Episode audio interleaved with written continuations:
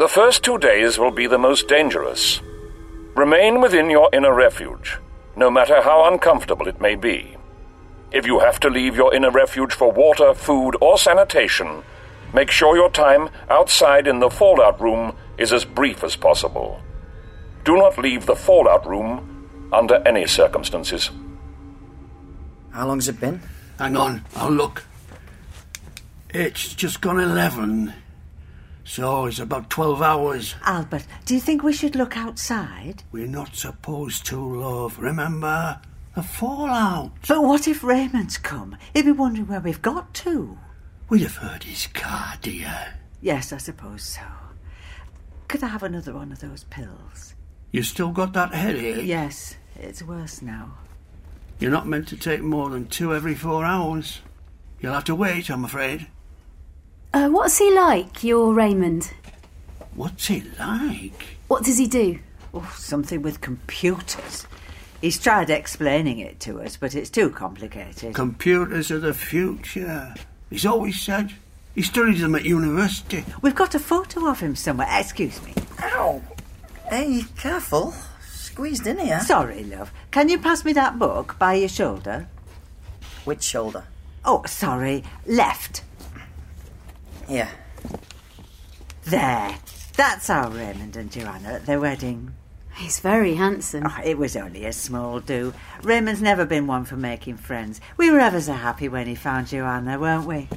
Two proper lovebirds they were. Just like us at their age. Oh, I wish I had the photos from our wedding to show you, Ace, but they're upstairs. Yeah, I remember seeing them. He always looked so dashing in his uniform. He even wrote me a poem once.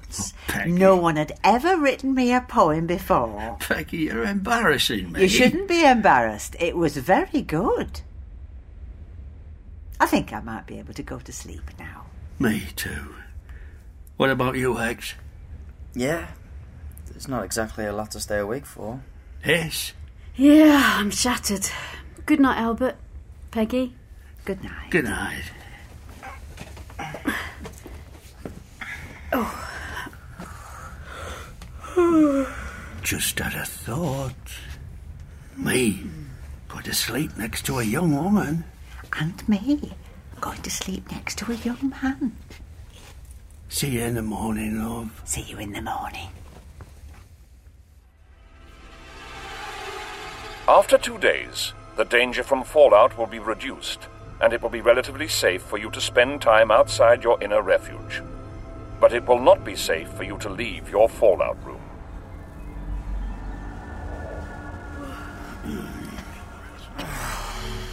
Good to stretch my legs at least. Cooped up in there. I was getting cramp. Peggy, how are you feeling today? Still a bit shivery. That's just a stress, love. Wears you out. And I was sick in the night. Twice. Lucky we've got our own private nurse to look after you. Yeah. You just try and get some rest. Oh, I've been lying down for two days. I'm fed up with rest. What I need is fresh air. We all do. Sitting in the dark does your head in. Tell me about it. It's not my fault you can't see, Hex. No, it's my own stupid fault. That's the worst thing about it. Well, the second worst. After not being able to see. Calm down, lad. Calm down. For all we know, we're the last four people left. We survived. There will be other survivors. Oh, and you're sure of that, are you? Just like you were sure that the doctor would turn up and rescue us. He will. Well, he's taking his time about it. That's all I can say. The doctor will find us. When? After a week? A month? A year? Assuming we're still alive by then, assuming the doctor's still alive. The lad does have a point. If your friend was out there. He wasn't out there. I don't know where he is, but he wasn't out there. Ace, he vanished from the TARDIS. For all we know, he's been kidnapped by. What's the TARDIS? It's like our spaceship. We travel in time and space. Hex! We might as well tell them. What difference will it make? You travel through time in a spaceship. Yeah. You know that police box you saw us in? That was it. Bit small, isn't it? It's bigger on the inside. It moves by disappearing from one place and reappearing somewhere else. So where do you go in this TARDIS of yours? All over. Different times, different planets. And is that where you're from? A different planet? I'm from this time, more or less. Hex is from the future. So you know what's going to happen. If this is all in the past to you, I'm afraid not. This isn't my past. What does he mean, Albert? In the history we come from, there were all these uprisings in Eastern Europe, but the Soviet president was a guy called Gorbachev. His attitude was that if these people wanted out, he wasn't going to stand in their way. And so the Soviet Union split up and they pulled down the Berlin Wall. pull down the Berlin Wall. Yes, that's what should be happening right now. Have to say, I much prefer your version of history. But if that's what's supposed to happen, then why hasn't it? I don't know. Something to do with Khrushchev being in charge. Sorry, Albert. I need a handkerchief. Peggy, it's all right. It doesn't matter. My mouth. It, it's blood. My gums are bleeding. One of the first symptoms of radiation sickness. All the time we spent in the inner refuge, it wasn't enough. The radiation's in here with us. We've all received a lethal dose.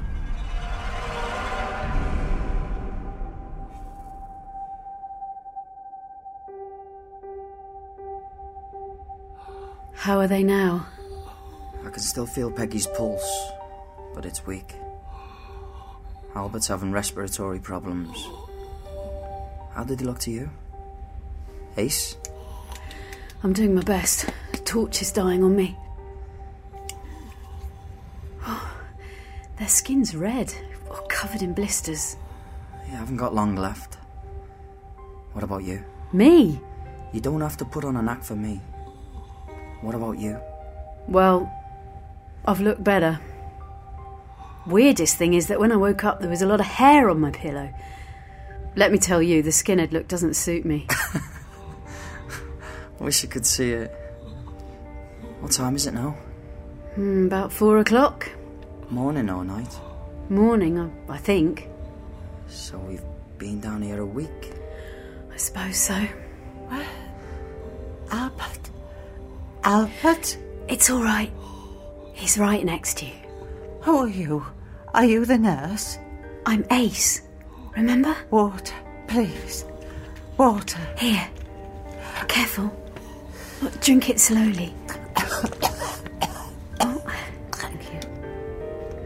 It's all right, Peggy. The doctor will be here soon. He'll save us. I know he will. Well, he better get a move on, because in a couple of more days, there won't be anyone left to save.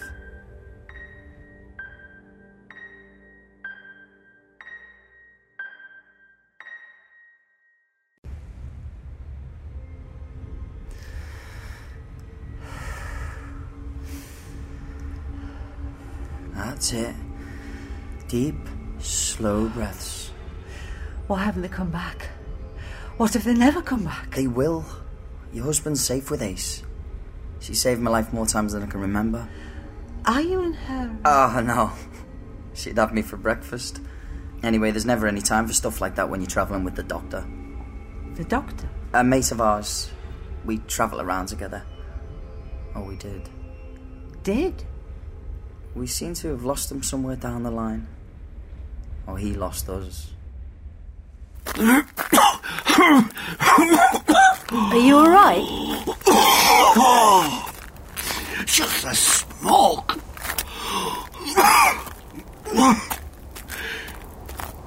This must be where the blast came in. The windows are completely gone. No fires, though. Look outside. Mushroom cloud. That's the RAF base. It's about 20 miles away. Must have been a target.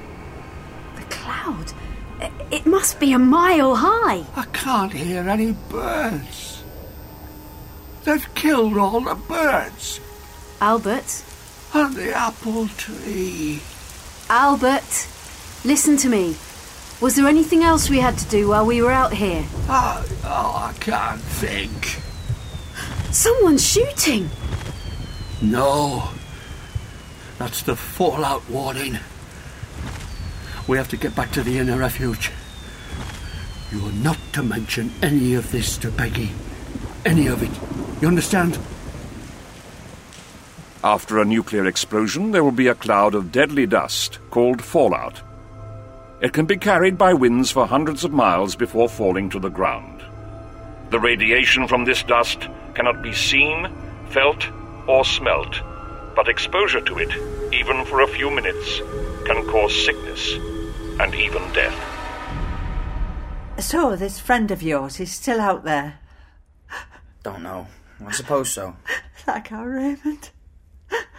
No, uh, don't you go upsetting yourself. If they've dropped a bomb here, goodness knows what they've done to London. Listen to me. You've got to be strong. Because you don't know, he's, he's probably on his way. Oh. It's all right, love. It's us. Albert! Ace, what's it like up there? It's not actually that bad. A few broken windows, that's all. Isn't that right, Ace? Yeah, that's right. Oh, I, I thought it would be more than that from the sound. What are you doing? Sealing the inner refuge. We'll have to sit tight in here now. Oh, my throat's all dry. Could do with a cup of tea. Peggy, love, we've no way of boiling the water. I suppose not. Could you pass one of those bottles, Hex? You're gonna have to give me a bit more to go on. By your head. Oh, right. Got one. Oh, Here. Be careful, love. That's got to last. Oh. Hex, you still can't see? Not a thing. Don't worry. When the doctor gets here, he'll sort you out. I wish I had your faith. I'm sorry, who are you talking about? they have a friend called the Doctor. The doctor? And I know that wherever he is, he'll be doing his best to find us.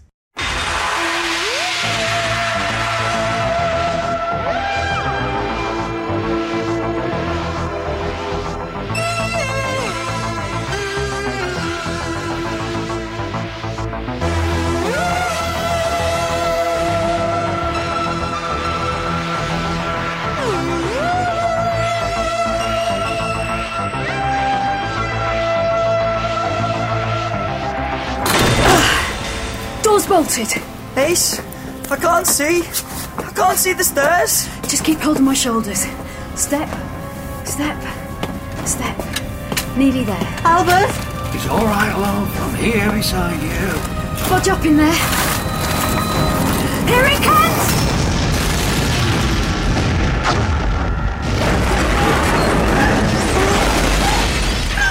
Oh. Everyone all right? Albert? I'm fine. Heart's going at the clappers, though. Peggy? I don't like it. Make it stop. Hush. It's all right, dear. I'm with you. Albert, I'm shaking. That's just a shock, Peggy, love. That's all. Hex, what about you? Still can't see anything. Oh, none of us can. It's pitch black down here. Hold on. I've got a torch here somewhere. Here it is. We can only use it for a few minutes. We mustn't waste it. Hex, can you see the light? What light? The one I'm shining directly in your eyes. No.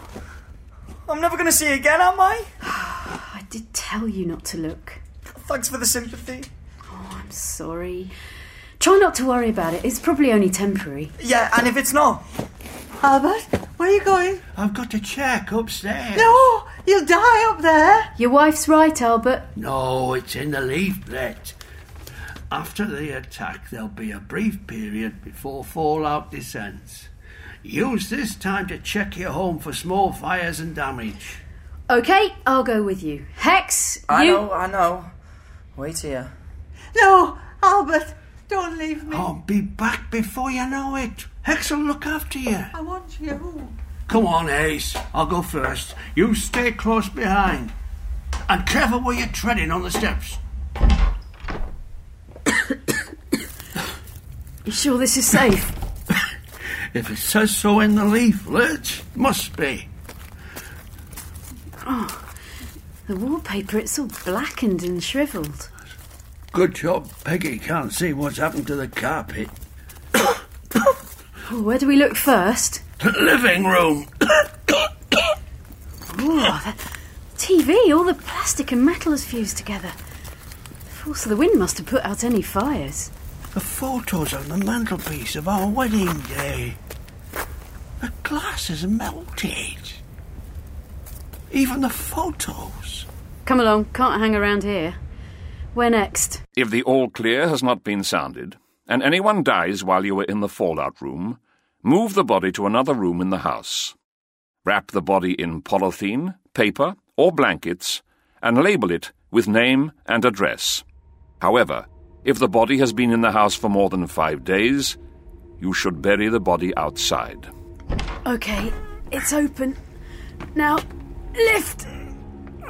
I'm trying. He was a heavy guy. On my word. Now! To me, that's it. Follow the sound of my voice. To me. Okay, you can put him down now. Oh. I can't believe how knackered I am. Oh. My arms are killing me. We'll go downstairs. Get our energy back. Then get Peggy. Okay, good plan. What's it like outside? Grey. Can't see the sky. It's all misted over. There's a sort of ash over everything.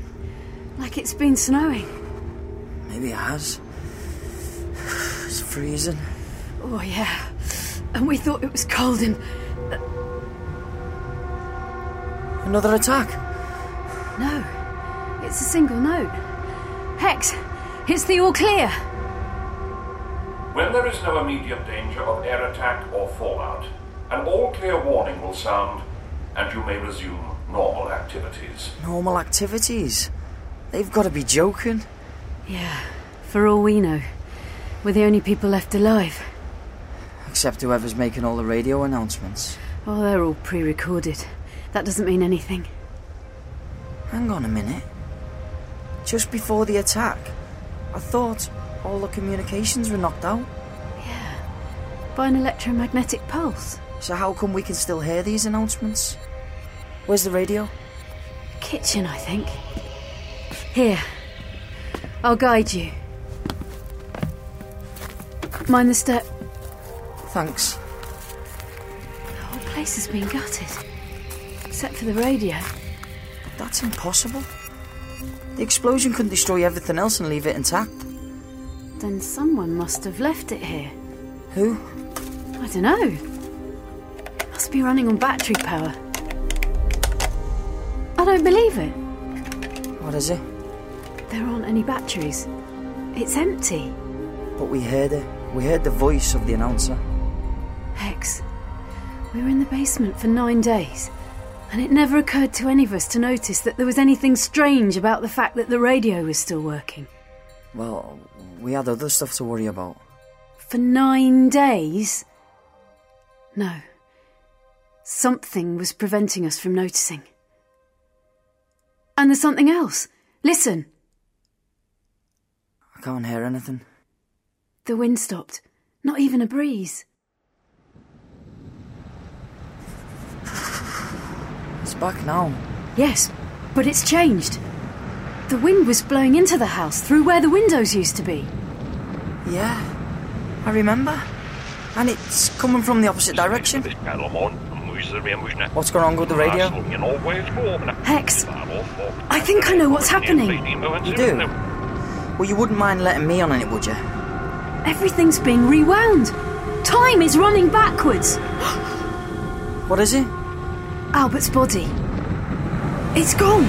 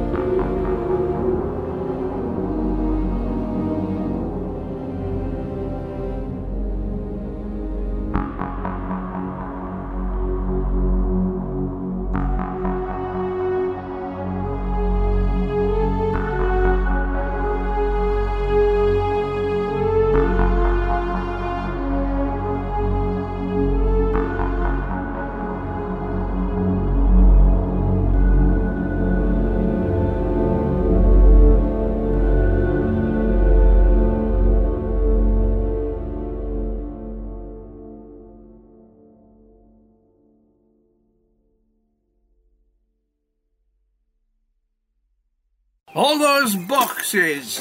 You go along the living room wall, same side as the stairs. Hex, we can't just go along with things. Then what do you suggest? Think. What would the doctor do if he was here? I don't know. He'd probably be working on some incredibly complicated plan, which he can't tell us about because it all depends on us doing his dirty work without realising. Hex. Maybe that's what he's done here. Maybe this is another one of his plans, and we just haven't been let in on the secret yet. There's no need to be like that. Like what? The doctor doesn't trust us. Never has. He does. No, he trusts us to do whatever he wants. He doesn't trust us enough to tell us what he's up to. Excellent. You gonna help me with these boxes or not? Yeah, yeah, in a minute. No, wait. Maybe that's it. Maybe if we do things differently, we can break out of the time loop. Won't do any good, my dear. You can't stop the bomb. Time marches on, no matter what. Well, it's got to be worth a try. Hex? Yeah, I'm in. So what do we do? You must also prepare the rest of your house to limit the damage from heat and blast. Ace, what are you doing? Getting rid of the paint. Now, you can't whitewash the windows. But the radio says. You don't always have to do what the radio tells you, you know? Inside your fallout room, you should prepare an inner refuge. I spent all morning filling those boxes. And now I'm emptying them. But if we don't prepare the inner refuge, What? What difference will it make? we'll die. You're gonna die anyway. So why not live a little first? You will need to store enough food and water in your fallout room for each member of your family for 14 days. Choose foods which can be eaten cold and which are tinned or well wrapped. What are you trying to do? Mess things up. Throw out the system. Stick a spanner in the works. You don't think we haven't already tried that? Well, maybe you didn't try hard enough. Turn off the gas and electricity. The gas and electric? I'd almost forgotten. You don't have to do what the radio. Take Hang cover on. in the nearest building. This announcement. if you cannot reach It's being played earlier than it was last time. What do you mean? Events are speeding up. Your hands. Go to your fallout room or take shelter. Hex! I think I've got it. What we're doing, it's affecting the radio broadcast somehow. By trying to break the pattern, we're making things happen faster. How? The radio isn't just telling us what's going to happen, it's making things happen. Isn't that right, Peggy? It won't make any difference. There's nothing you can do. You'll be surprised what I can do. How do you suggest we stop it? Or We can't take out the batteries. It doesn't have any batteries. Then we smash it to pieces. This to is not a pieces. test. Ah! Ah! Ah! Air attack warning. Go to fallout It's no good. or. It won't break. Do not Can't panic. you unscrew it or Stay something? calm. Give us a knife. This is not a test. I think I've got it. Air attack. Ah, yes! Nothing you do can alter or delay the course of events. The doctor? What has happened, will happen, must happen. The time loop will continue until I return and deactivate it. Until then, you must remain here and learn what it is to be human. Find out how it feels to suffer as a human suffers. Find out how it feels to fear as a human fears. Find out what it feels like to die.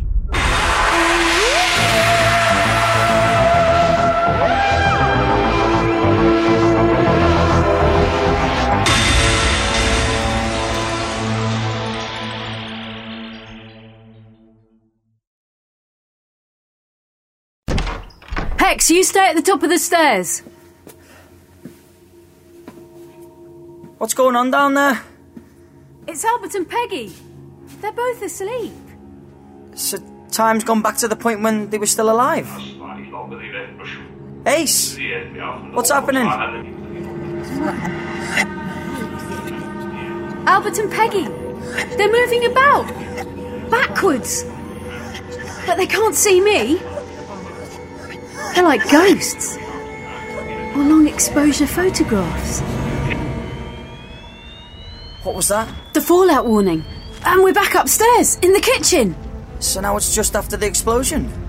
The cooker, the microwave, they're, all sucking the smoke from the air. They're all on fire, but the fire is returning them to normal. Ah, Hex, watch out! Watch out for what? All the fires have gone out! The glass is reforming in the windows! Outside the blast cloud, it, it's rushing away from us! It's over. Not quite!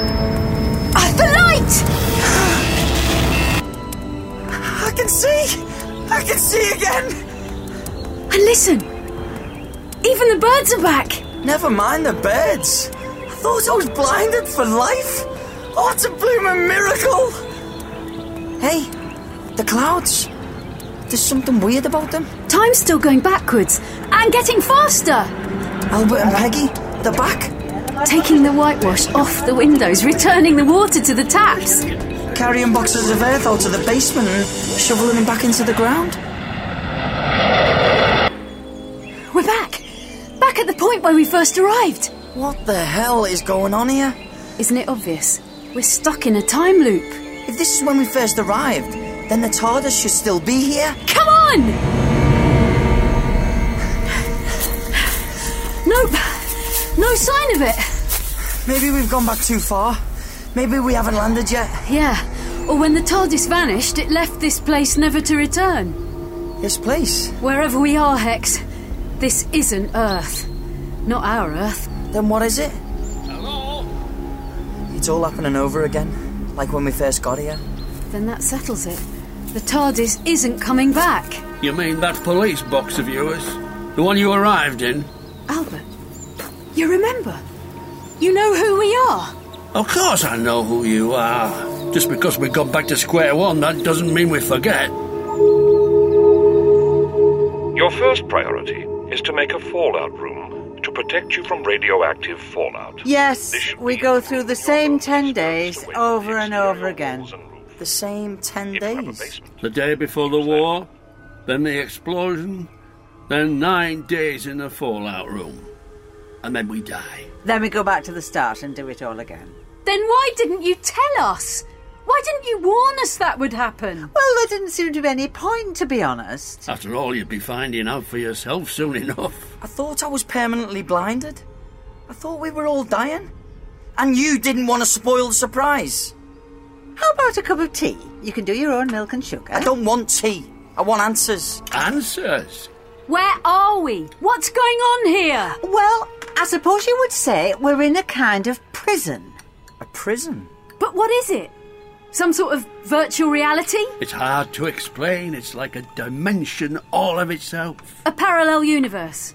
Not a whole universe. Not even a whole planet. Just us and our house and everything you see around us. And then only for 10 days. Use thick, dense materials. Okay, if this is a prison, then why are you two here? Well, that's just it, dear. We don't know. Bricks, Haven't the faintest. You must have some idea who made this place. Who put you here? It's rather hard to say. It was all so long ago. Try. All I can remember is that it was evil. Utterly evil. Yes. It would have to have been for it to have created this place and put us here. But this evil, what was it? Some kind of creature? Yes, I think so. Then what did it look like? It was all so long ago. You keep saying that. How long have you been here? Oh, it must be a hundred years. Yes, a hundred years at least, if not two. This evil decided you should be forced to relive World War Three for a whole century? Oh no. No, we're forced to relive World War Three forever. Forever. For all eternity. Round and round we go. But there must be some way out.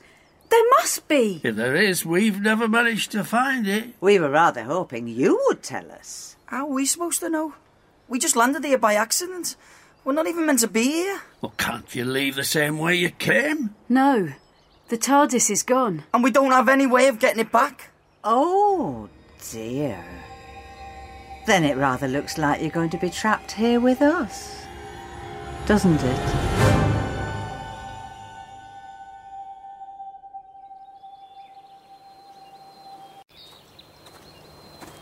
I'm back, dear. Who is it? Is it? No, love, it's a young gentleman, Hex, and he's a uh, friend, Ace.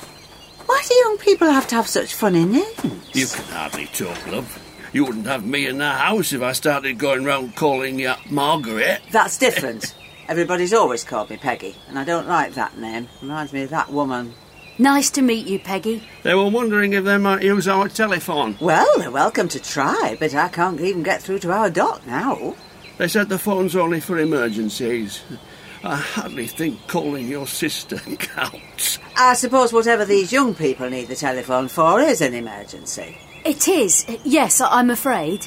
Ah, in that case, follow me. Thank you. You're very kind. Nice place you've got here. Yes. We've been here for five years. Ever since I retired. If you don't mind me asking, though, why are you digging up your lawn? You decided to go for vegetables? No. It's to fill the cardboard boxes. For what?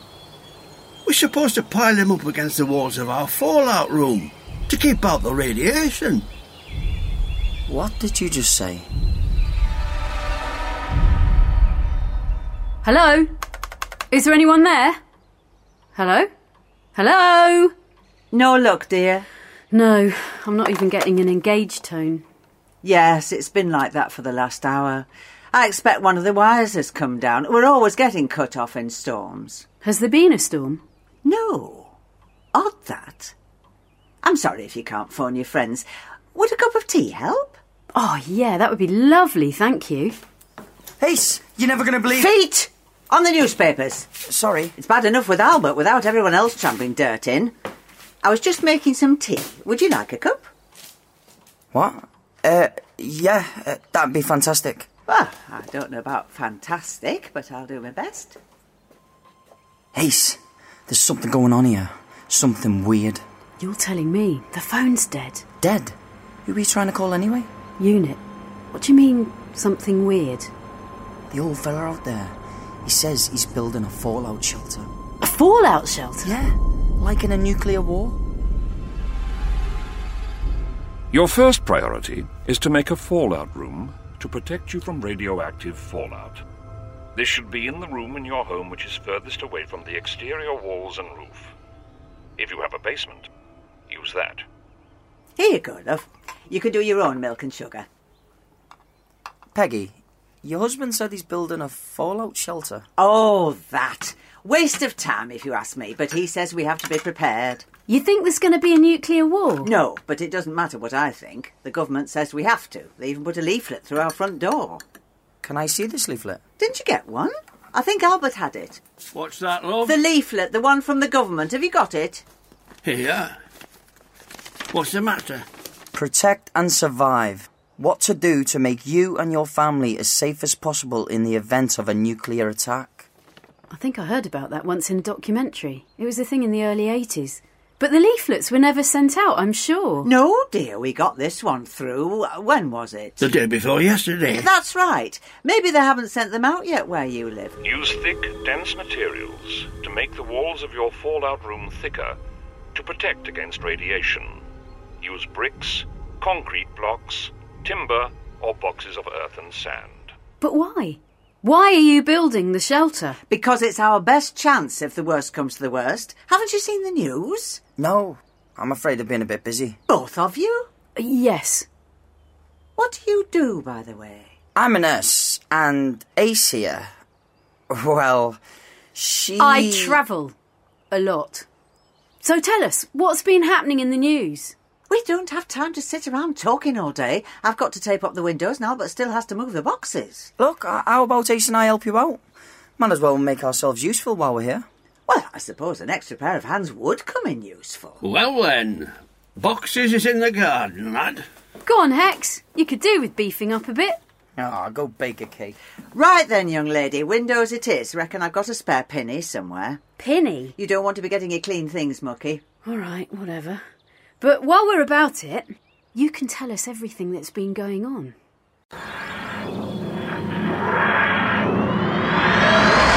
Whoa! We made it! If you're going to make a crack about women drivers, I should warn you, I've got a baseball bat in my room. I wasn't going to say a word. Though I've learned one thing today What's that? that the TARDIS has a spin cycle. Ha ha! very funny. Well, we're on Earth. That's something to be grateful for. Come on, let's get some fresh air. We could always stay put. That cloister gong shut up. Belle, you can stay here if you like. I'm going outside. Oh, it's a bit chilly. You might want to get your coat. No, it's all right. I live. Once you've felt the Antarctic wind in your kecks, you kind of get a different perspective on the whole cold thing. Suit yourself. We'll try that cottage. It can't be more than half a mile. Someone likes to get away from it all. Still, looks 20th century. Telephone wires, but no satellite dish. Yeah, and I'm guessing this is the guy who lives there. Hello? Can I help you? Yeah, uh, maybe you can. We're a bit lost. Lost? Yeah, we've kind of gone on holiday by accident. But you don't have backpacks. What about your tents? Uh, Hex here was being chased by a bullet and threw our stuff at it to distract it. Hey, I wasn't the one who was screaming. I think you'll find it was you who was doing the screaming, like a little girl. But you don't have hiking boots. If you don't mind me saying, you don't seem to have come out very prepared. Yeah, next year we're doing Skeggy. definitely. You wouldn't be able to point us in the direction of the nearest town, would you? You're a bit hard to look, I'm afraid. Nearest is Hebden Bridge. That's eight miles. If you don't mind me asking, what were you doing inside that thing? What thing? The police box. I saw you getting out. I haven't seen one of these for years. Though, should they be blue, I don't remember ever seeing a white one before. Ace, I think it's time we told this good gentleman the truth. The truth? The thing is, I- I'm due to get married tomorrow, and last night was my stag do. And my hilarious mates, well, as a joke, they must have waited until I was out cold, and then locked me up in that police box. Because the next thing I know, I'm waking up inside it with this young lady here. Hex. In my day, we just spent the evening playing dominoes. Yeah, I'm kinda wishing that's what we'd done too. So this young lady, she would be, um, The innocent victim of a cruel prank. So, if you could see your way clear to giving us a lift, we'd be dead grateful. well, I don't know about a lift, but you're welcome to use the telephone. Oh, thanks. That'd be a great help. I'm Albert, by the way. Albert Marsden. And you are Hex. Yeah, short for Hector. Thomas Hector Schofield. And your friend's name? Call me Ace. Ace. Yeah. She wouldn't tell me her real name either.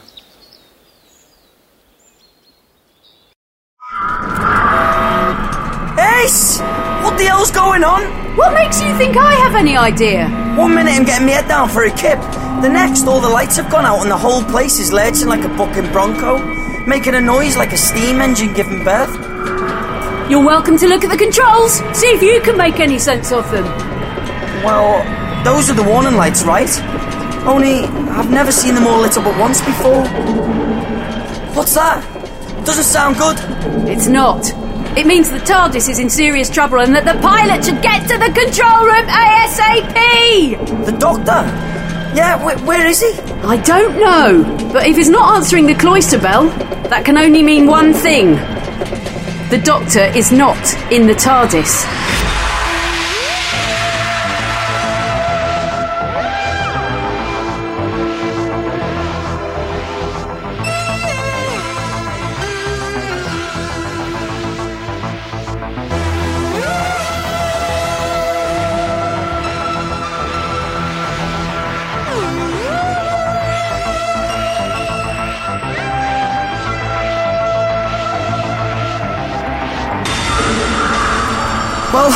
He's not in his room, or the games room, or the gym, or the sauna, or the light. He's not on board, Hex. Internal scan registers only two life forms in the TARDIS you and me. So the doctor's done a bunk. He wouldn't leave us, not unless he was forced to. You mean he's been kidnapped? Great! The doc's been kidnapped. Well, that explains the cloister bell. It's the TARDIS's way of letting us know he's been abducted. Well, it doesn't explain why everything else has gone haywire, though. Hex, panicking isn't going to help the situation. No. Well, I'm sorry, Ace, but I can't think of anything better to do under the circumstances. If the doctor's not on board, then it's up to us to try to sort things out. And how do you suggest we do that? Play a game of TARDIS console lucky dip until something happens. You press all the red buttons and I'll press all the green ones. These are the controls that deal with materialisation. If I can land the TARDIS, we might be able to get help. Yeah, good luck with that. Landon is somewhere with a TARDIS repair service. Well, do you have any better ideas? No. Like I said, panicking was my best one. Well, I'm going to try and materialise. Are you going to try and stop me? No, no, you go for it, doll. Watch it, Mush.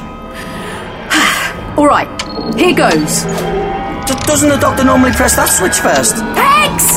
He presses that switch last! No, that's for takeoffs. He presses it first for landings. Look, if this doesn't work, you can have a go. But until then, let me get on with it. These buttons here, then that switch there. Whoa!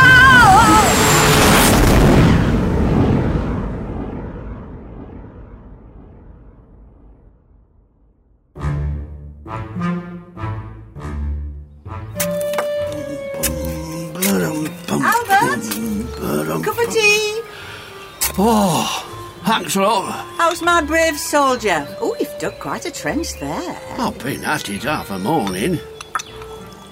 Oh, it's a spot. You just be careful. I don't want you tramping mud all over the carpet. Don't worry, I'll put some newspaper down first. When you've done that, you can do the windows. Blinking heck, Peg. You're a right slave driver today. I know you, Albert Marsden. Given another chance, you'd be in that potting shed of yours with your feet up, snoring to the high heavens. You finished with that cup? Hmm, give me a chance. All done.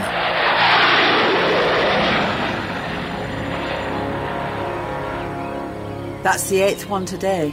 Cup of tea? No, aircraft. Wonder where they're going. Haven't seen any coming back. Hope they don't. I could do with a bit of peace and quiet. Oh, what about me? Out here in the freezing cold. Took me years to get that lawn looking nice. Now look at it. Well, you can just stay away from my herbaceous borders. I tried calling Raymond again. No answer. I was hoping to get through to that answering machine of his, but it just keeps going bleep bleep at me. They did say there might be some trouble with the lines. They want them clear for emergencies. Isn't me worrying about my son and daughter in law an emergency? No, love, you know it's not. Oh, come here. Oh, no. Don't you try hugging me. Not with those dirty hands. They'll be all right. Our Raymond's got a good head on his shoulders. You don't think he's already left to join us up here? Not without phoning first. But he might not have been able to phone first. Well, he'll come when he when he comes. But what if he never comes? He said he'd come. He promised us. Only it's been so long. He should have been here by now. Then we'll just have to keep on waiting, won't we? I don't think he's ever coming. Don't give up. We can't give up. Then what else can we do? We just have to keep on hoping. That's all. What's that? Wait there. I- I'll go and look. All those boxes that go along the living room wall, same side as the stairs. Same side as the stairs. Got you. You think there's really going to be a war? I don't know. I think the politicians are damn fool enough to do anything, particularly our lot. And you think this shelter's going to make a difference? Well, that's what the government is saying. You know what I think? I think it's just a big bluff. A bluff? We've got to show the Ruskies that we're serious. We're not going to back down. That's why they've sent out the leaflets. To show them we mean business. I'm trying to think back to how it all started. Here, love, you hold the chair while I get the net curtains. You sure you don't want me to do it? No, no, they're my curtains. Then you can help me put them in the airing cupboard. I don't want them getting any paint on them. Paint? What paint? You must also prepare the rest of your house to limit the damage from heat and blast. Remove anything flammable, such as net curtains, newspapers, and magazines. You should then coat the windows with diluted white paint to reflect the heat flash. Yes, that was it. It was all something to do with the uprisings they were having in all those Eastern Bloc countries like Poland and Hungary and Czechoslovakia. Yeah, I remember. There were all the protests for democracy. Well, the Russian president, he told them all to go home. And when they didn't, he sent in the tanks. I remember seeing it on the news. They just opened fire on the demonstrators, even the children. At the orders of the Soviet president, What? Gorbachev. No. General Secretary Vladimir Khrushchev. I remember the name because he sounds like a James Bond villain. And then there were more demonstrations in East Germany along the Berlin Wall, and so the Russians went into West Berlin to restore order. Or so they said. But this meant all the American bases in West Berlin were now controlled by the Russians. So the Americans gave the Russians an ultimatum. And then one of our satellites spots that there are Soviet tanks gathering on the border with West Germany at a town called Helmstedt. For defence, the Soviets say. But by then it's too late, as the Americans have dropped a bomb on it. What they call a battlefield nuclear weapon. That was three days ago. The news has been quiet ever since. I think they're deciding what to do next. And it all started with the uprisings. So it's 1989? Yes, the 9th of November. Don't you even know that? So, what do we do after we've whitewashed the windows? Inside your fallout room, you should prepare an inner refuge to give you extra protection during the first two days after the attack, when the danger from radiation is most critical. You're not going to nick Albert's car. Borrow, that's all. You can't hotwire a Morris Minor. It's practically vintage. I don't have to. Hey, where'd you get those? Toby jug on the sideboard. I thought, just in case. Oh, get in, will you? Look, I'm not sure about this. Glad to hear it, lad. Ah, rumbled. Albert, sorry about this, but we don't have any choice. We'll make sure you get it back. No, young lady. You give it back right now. Albert, mate, put the spade down, eh? Go on, get out of it. You keep on swinging that thing about, you'll ruin your paintwork. I'll paint work you, young lady. What's that? Oh no! That's the air attack warning. Oh, my. Then it's really happening. Ace! Ace! They've only gonna start at World War Three! Air attack warning. Go to your fallout room or take shelter. Do not panic. Stay calm. This is not a test. Albert, we have to close all the doors, the windows too. Hello again, Peggy. Do Oh. not panic. You Stay came calm. back, both of This you. is not a test. Yeah, we were hoping you might have room for us in your shelter. You expect us to take We you can hardly in? leave them outside. Do I not suppose not, but- Thanks. You're a not a test. lifesaver. Oh, oh my, the box with our birth certificates is upstairs. You'll have to leave it, love. It'll only take a minute. You can do the gas and the electric. No, love. We've got to go down to the inner refuge. He's right, Peggy. What about the kitchen? We didn't do the kitchen. Peggy, love, we have to get into the basement. Now! Don't you raise your voice, Albert Marsden. I'm going, all right, I'm going. Wait, the radio. It stopped. Maybe it was a false alarm. No. The first part of an air attack will consist of a warhead being detonated in the atmosphere to knock out communication systems with an electromagnetic pulse. That's what the leaflet says. Ace, it's really happening. Ace! Into the shelter, both of you.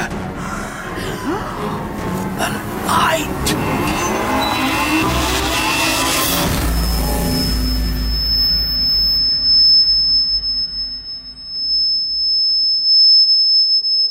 At it. Hex! I can see the bones in my hand. Like an x ray. Hex, close your eyes! I'm closing them. I'm closing them. No, it's all right. The light's gone now. It's safe for you to open your eyes again. What? But I can't see. We've got to get into the inner refuge before the heat blast hits. The heat blast? That wasn't it. It's like lightning. You get the flash, then the bang follows. Come on! Door's bolted. Ace, I can't see. I can't see the stairs. Just keep holding my shoulders. Step, step, step. Nearly there. Albert? It's all right, love. I'm here beside you. Bodge up in there. Here it comes!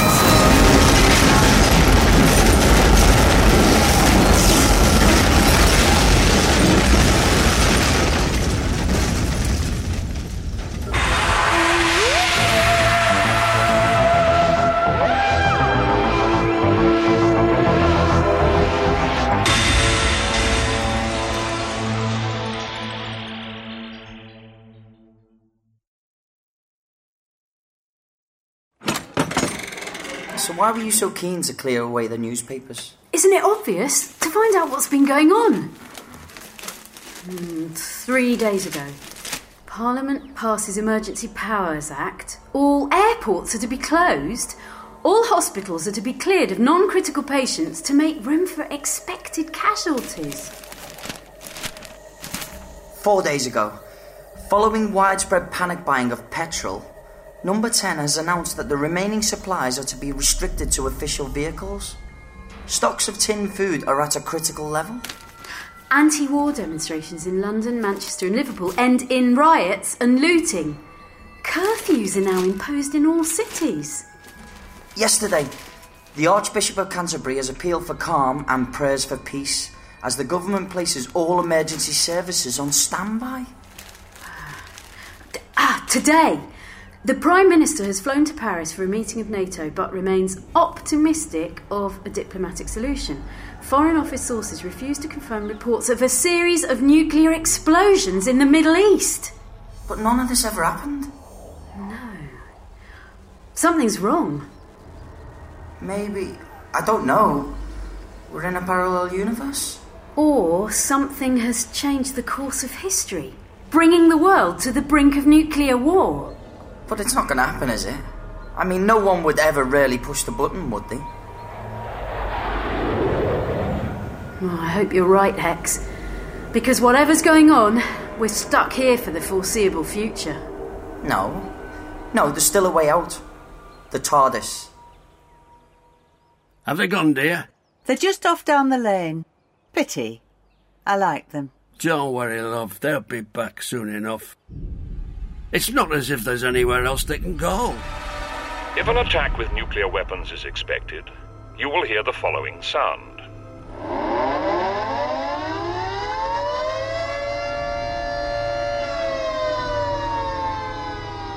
If you are at home when you hear this sound, turn off the gas and electricity at the mains and go to your fallout room. If you are not at home but can get there within two minutes, do so. Otherwise, take cover at your place of work. If you are in the open, take cover in the nearest building.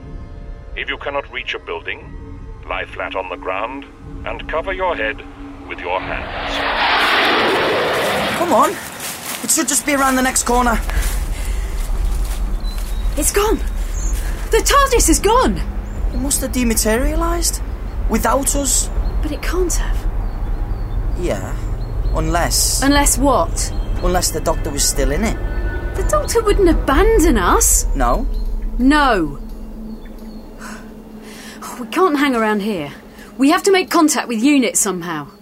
What do you suggest? We walk to the next town? Walk? Don't you know how to drive? Careful, watch your step. It's very steep.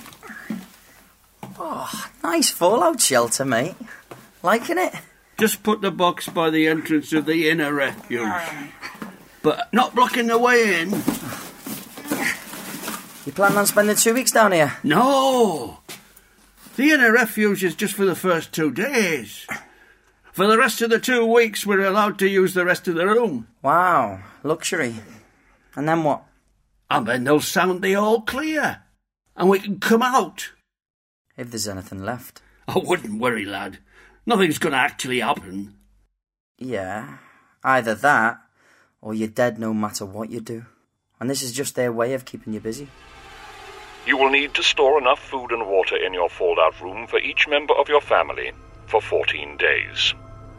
Choose foods which can be eaten cold and which are tinned or well wrapped.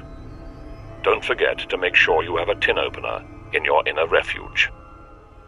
Tin opener, tin opener. Here. Any more bottles, love? No, the only other thing I could find was a watering can. Mmm, I suppose it counts as a container. Is all this for you and Albert? What's that, dear? Only the leaflet says three and a half gallons per person. And you must have stored more than twice that. Oh, I'm sorry. Uh, Have I said something wrong? No, dear, it's. When you arrived, we were expecting, hoping for someone else to turn up. Who? My son Raymond and his wife Joanna. They said they'd come up to stay with us, but I haven't heard from them for two days. They live in London, you see, But the radio's been saying that the motorways are for essential services only.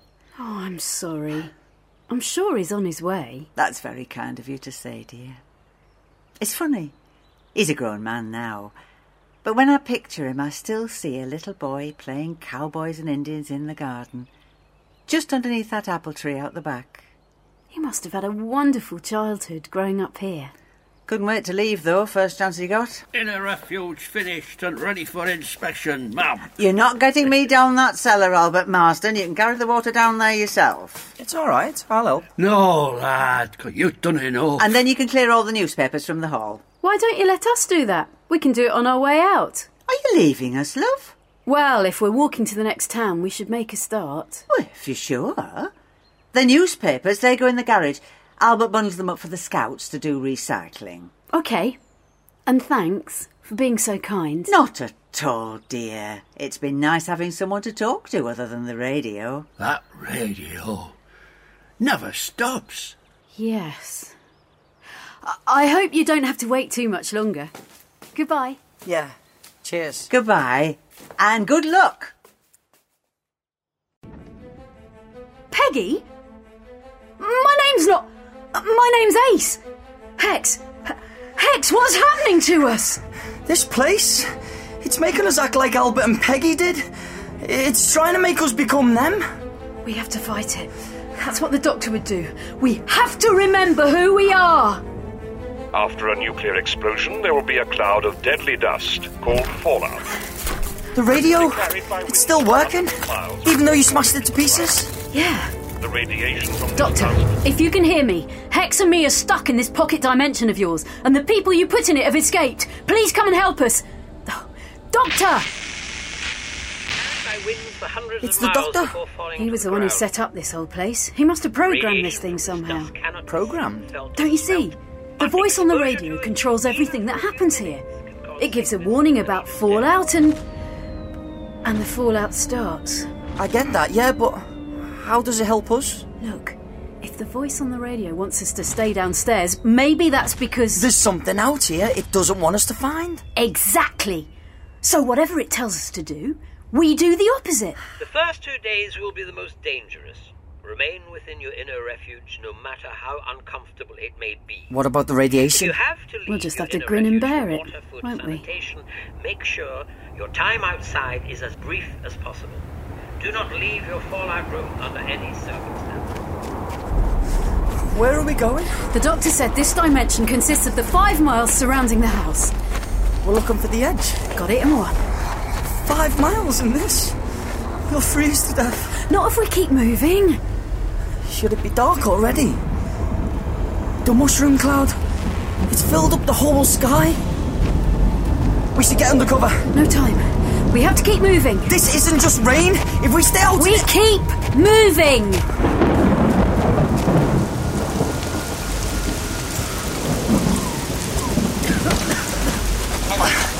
It's no good. My legs. Season up. Ah, cramps. You can talk. I feel like I'm burning up. I'm not gonna make it. We have to try. I can barely move. We're both suffering from acute radiation poisoning. We'll be dead within minutes. Maybe, maybe that's it. Oh, maybe that's the way out. What? If we're supposed to die, hiding in the basement, like Albert and Peggy did, then maybe, if it happens out here, What happened? we're back in the basement. This place wants us to die here. What day is it? How long have we been down here? Hold on. I'll shine the torch to check. Seven days. Only another seven to go then, love. I don't think I can bear it anymore, Albert. Being cooped up here in the dark. We just have to sit it out. Remember what the leaflet said. We're just to stay in the fallout room until the all clear. If the all clear You'll look after me, won't you, Albert? Of course I will, love. That's what I'm here for. Only I'm so tired. Must be coming down with something. That's just the stress, love. Wears you out. And I was sick in the night. Twice. We'll be alright, love. You just wait and see. They'll sound the all clear, and we'll be able to go outside. And the government will have got everything sorted out. They'll look after us, and everything will go back to how it was before. What about Raymond? He'll be fine, love. He's got a good head on his shoulders. He'll have found somewhere safe. And when it's safe to come out, he'll be on his way home to see his mum and dad. I think I can hear him now. I think I can hear his car. Yes, that's right, love. You just have a little nap before he arrives. You think everything will be alright? Of course it will. You mark my words. Now, you get some sleep. Good night. Good night, love. See you in the morning. When there is no immediate danger of air attack or fallout, an all clear warning will sound and you may resume normal activities.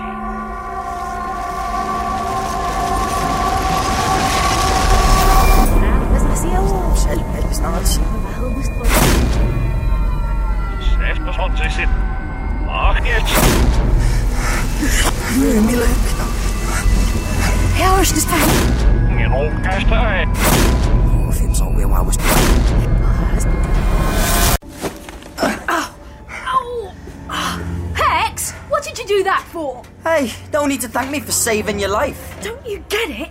If we get killed, time rewinds itself to a point when we were alive. Look, I just didn't want to be burnt alive, alright? While we're still walking around and breathing, we still got a chance of stopping them. How? I don't know. I was hoping you might have some idea. Come on. We're not going to get anywhere hanging around down here.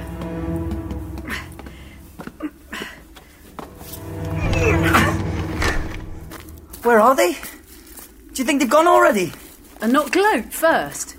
That's what these elder gods live for the chance to show off how clever they are in front of lesser races. Like the doctor. What is your problem, Hex? My problem with the doctor. Apart from what happened to me mum. Being lied to and being treated like some kind of fall guy. You could always ask him to take you home. And where would that be exactly? It's it's not that I want to go. It's it's just well, the doctor. Don't you think that he's different from how he used to be? Different how? Keeping more secrets. I mean, he only ever used to tell us Arthur what's going on, but now he doesn't even do that. You get used to it. Hmm. Radio's still broken. And he's getting more extreme. It's like it's like there's something going on, something bad he won't tell us about. And he's starting to get desperate. The doctor will have a plan. He always has a plan. Whenever I've been in trouble, he's always come through for me. Until now. No. There's only one reason why he wouldn't be here to help, and that's if he was in trouble too. So now it's time for us to come through for him. The fallout warning. Yes. Come on. Let's get some fresh air. Hex and Ace. So glad you could join us. See what I mean, Hex? Gloating time. For a moment, we were afraid you wouldn't be able to take our leave of you. You see, we cannot depart unless someone else assumes our burden. And who better than yourselves? You need us to take your place. It is a pleasing irony that a prison of the doctor's making should incarcerate his own companions. You won't get away with this. The doctor will find us, even if we have to wait a hundred years. Unfortunately, you will not have that opportunity.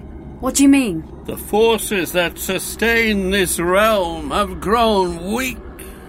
In our absence, it will not exist for more than a few hours. And then it and everything inside it will collapse into a singularity.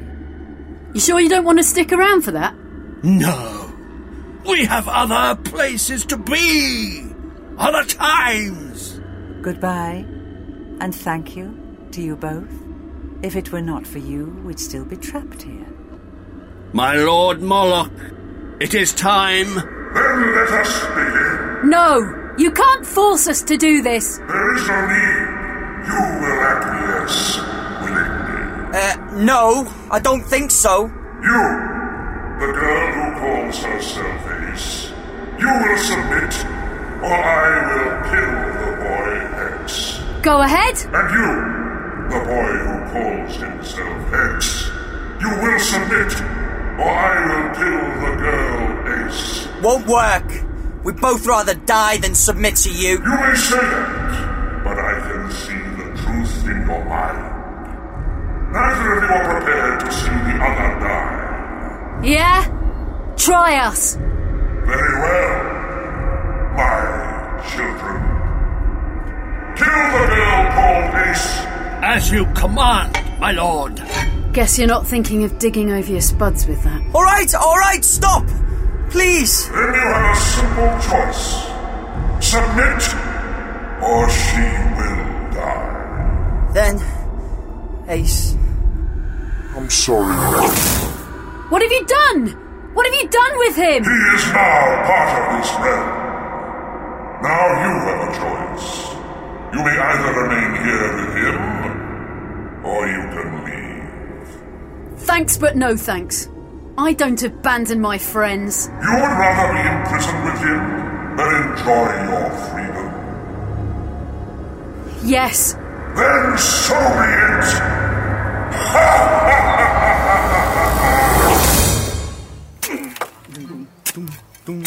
Albert, cup of tea. Thanks, love. It's a pity they will only be here for a few hours. I would like for them to suffer as we've suffered. As would I. But our penance here is done. Then come, my children. Let us leave the doctor's companions to their torment. After a hundred years, After 10,000 deaths. we are free! Free!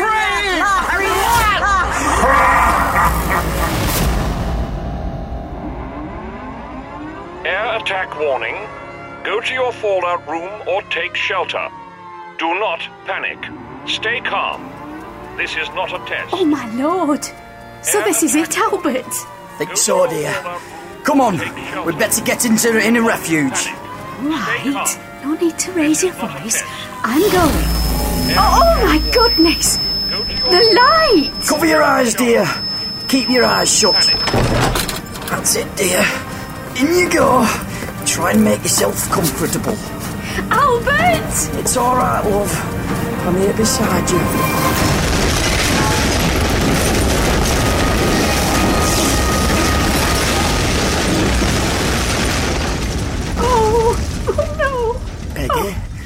You all right?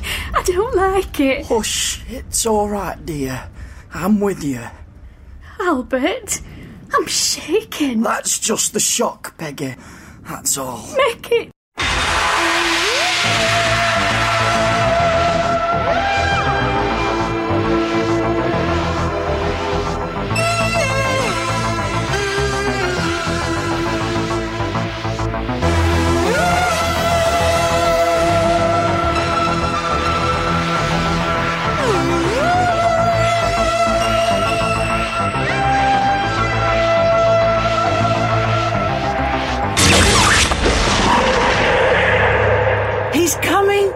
He has answered our call at last. Who has? It is the voice of our salvation! Who? Who are you talking about? It is the one we serve. It is Moloch. Moloch. I have come, my children. I have come to set you free. Moloch. Who's he when he's at home? Another elder god. The first and the greatest. Oh, right. Your boss. It is he who gave us life. And instructed us to devastate the earth. Right. And he's on his way. Is he travelling far? He resides in the fires at the dawn of time. But soon he shall be here and we shall be released. This Moloch bloke. He's homing in on the radio signal. As to a beacon in the darkness. Well, we'll see about that. Ah! Stop that! Ah! Or what? You'll kill me. Oh, we can do more than just kill you. You destroy that and you will be imprisoned here with us. Well, the way I look at it, That's got to be better than the alternative. You would rather be trapped here than allow us to go free? If that's what it takes. Isn't that right, Hex? Yeah, uh, yeah, what he said. Then so be it. Let there be light. Ah! The bomb! Remember not to look or you'll go blind. Can this happen? Of course! And now you have about 20 seconds to get down into the fallout shelter before the heat blast hits. 20 seconds. I can finish destroying this thing in half that time. Ah! Ah! Ah! There. Now we're all stuck here. Forever! You're too late, my dear. He's here. He's here. Ace, we've got to go. No! We've got to go.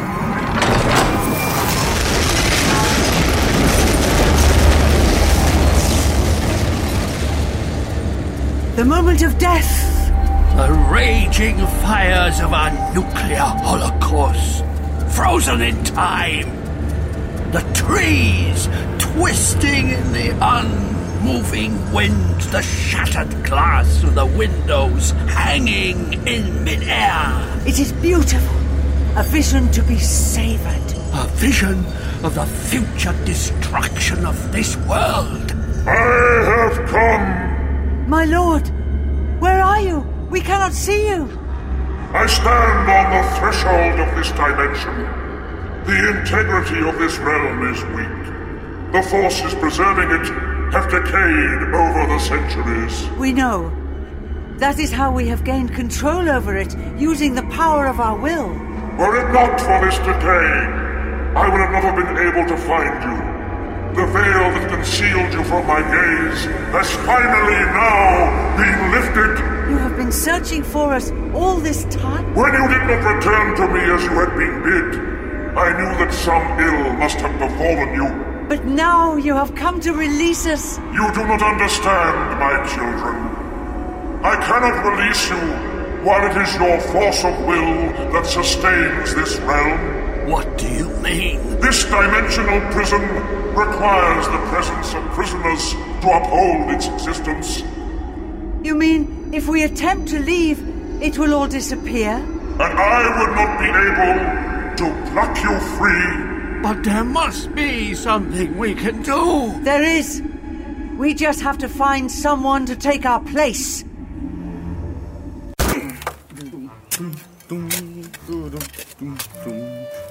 Albert, cup of tea. Thanks, love. It's the spot. How's my brave soldier? You've done. We've gone back to the start! The time loop? Whatever we do, we go back to square one. Let's see about that. Where are you going now? We're stealing Albert's car. If we can't walk out of here, we can drive. Good old Toby Jug. Get in. Ready? You bet. If an attack with nuclear weapons is expected, you will hear the following sound. Which way are we going? Does it matter? The bomb will hit over there somewhere, so let's try the opposite direction. How long do we have? When we first arrived, we had about half an hour before the bomb hit. So we've got half an hour to drive out of this place. Shouldn't be a problem, particularly as there's no other traffic. Air attack warning.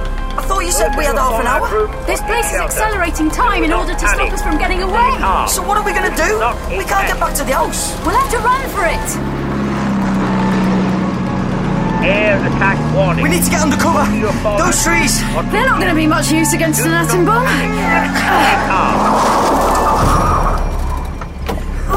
Okay, we have to lie down, flat on the ground, and cover. The light! I can feel it! Burning my hair! Ah, my skin! Flat on the ground, face down. What day is it? How long have we been down here? Hold on. I'll shine the torch to check. Seven days. Only another seven to go, then, love. I don't think I can. Oh, it was quicker this time. What do you mean? When we first went through this, it took us seven days to reach this point. Now it only feels like a few minutes. Time is speeding up. The time loop must be contracting each time around, giving us less and less time before we go back to the start. Until we have no time left at all. If the all clear has not been sounded and anyone dies while you are... There's something about this place that doesn't make sense. Just the one thing. The TARDIS. We still don't know how Albert and Peggy managed to bring it here. Well, maybe they had special powers? No. The Doctor wouldn't leave them with the ability to drag the TARDIS, of course. Then how do you think they did it? What were they doing when we first arrived? They were just behaving as normal. Of course! That must be it! Hex, the Doctor set up this place to teach them what it is to be human, right? Yeah, so? So how would he know when they'd learned their lesson? I don't know. He'd know because they'd be acting as though they were human. You mean whoever's in this prison goes around and around until they do all the same things that the real Albert and Peggy did? We've been getting it the wrong way round. We've been trying to resist the pattern when we should have been trying to follow it. I get it. Like Groundhog Day. It keeps repeating until Bill Murray gets it right, and then. It brings the TARDIS here. That's why the doctor didn't tell them how long they'd be imprisoned here. He didn't know how long it'd take. So if we go along with the pattern, if we follow it exactly, this place will summon the TARDIS. But Albert and Peggy were stuck here for a hundred years. They had a whole century to get it right. We've only got a few hours. Yeah, but we have a head start. We do. We do. Because we already know what it's like to be human. When there is no immediate danger of air attack or fallout, an all clear warning will sound and you may resume normal activities.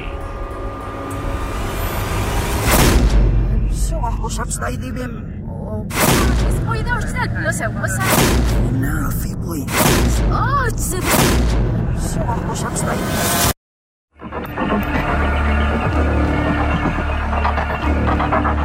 My name's Ken Bentley, and I directed Doctor Who Protect and Survive. Oh, my. Then it's really happening. Ace! Ace! They've only gonna start at World War Three. It was a very tightly written script by Johnny, and, and bless him for that. Um, sometimes we get these sprawling epics, and this time he's written a very, very tight, contained, self contained story. And he's kept it contained as well. Sometimes we give the brief to a writer could you write something with a few characters and keep it as tight as possible? And we might do that for logistic or even budgetary reasons. Um, but actually, what he's done is embrace that and given it a reason for being in the story itself. And we've got this very claustrophobic story um, where where Ace and Hex turn up and find themselves confronted with just these two simple, lovely characters who don't seem to be in any way um, uh, evil.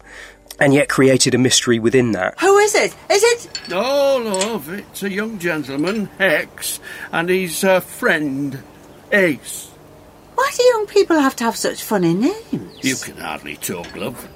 What that meant for me, which is absolutely wonderful, I don't always get the opportunity to do this, is to get everybody into the studio, not have to manage hordes of people running in and out of the booths um, all day and booth sharing and all of the things that eat into our time a little bit and make it logistically um, much more complicated.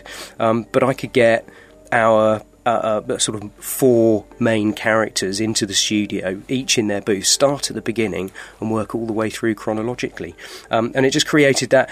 The story has a lovely atmosphere anyway, uh, but it we we almost managed to replicate that atmosphere in the studio. Four people locked in a small room, um, uh, uh, going through the whole experience from start to finish. If he's not answering the cloister bell, that can only mean one thing. The Doctor is not in the TARDIS. Lovely. Should go for one of those? Mm. Okie doke. We're rolling and cue. Hello, my name's Sylvester McCoy, Doctor Who number seven. Find out how it feels to suffer as a human suffers. Find out how it feels to fear as a human fears. Find out what it feels like to die. Ace and Hex go off on an adventure, and I'm not really in any scenes with them, really. It's quite interesting. Um, I communicate with them uh, through radio and as a hologram, perhaps, but that's about it. I go off and do my stuff, trying to save the world um, and all its people. History will decide which one of us is right. If you give the order to launch those missiles, there won't be any more history. This is very intriguing. Yeah, it's um, a, a great story in itself, but um, it is interconnected with other stories coming up, and the payoff will be revealed. Hang about. It's black. Something's turned it black. Who cares what colour it is? It's here, isn't it? Doctor?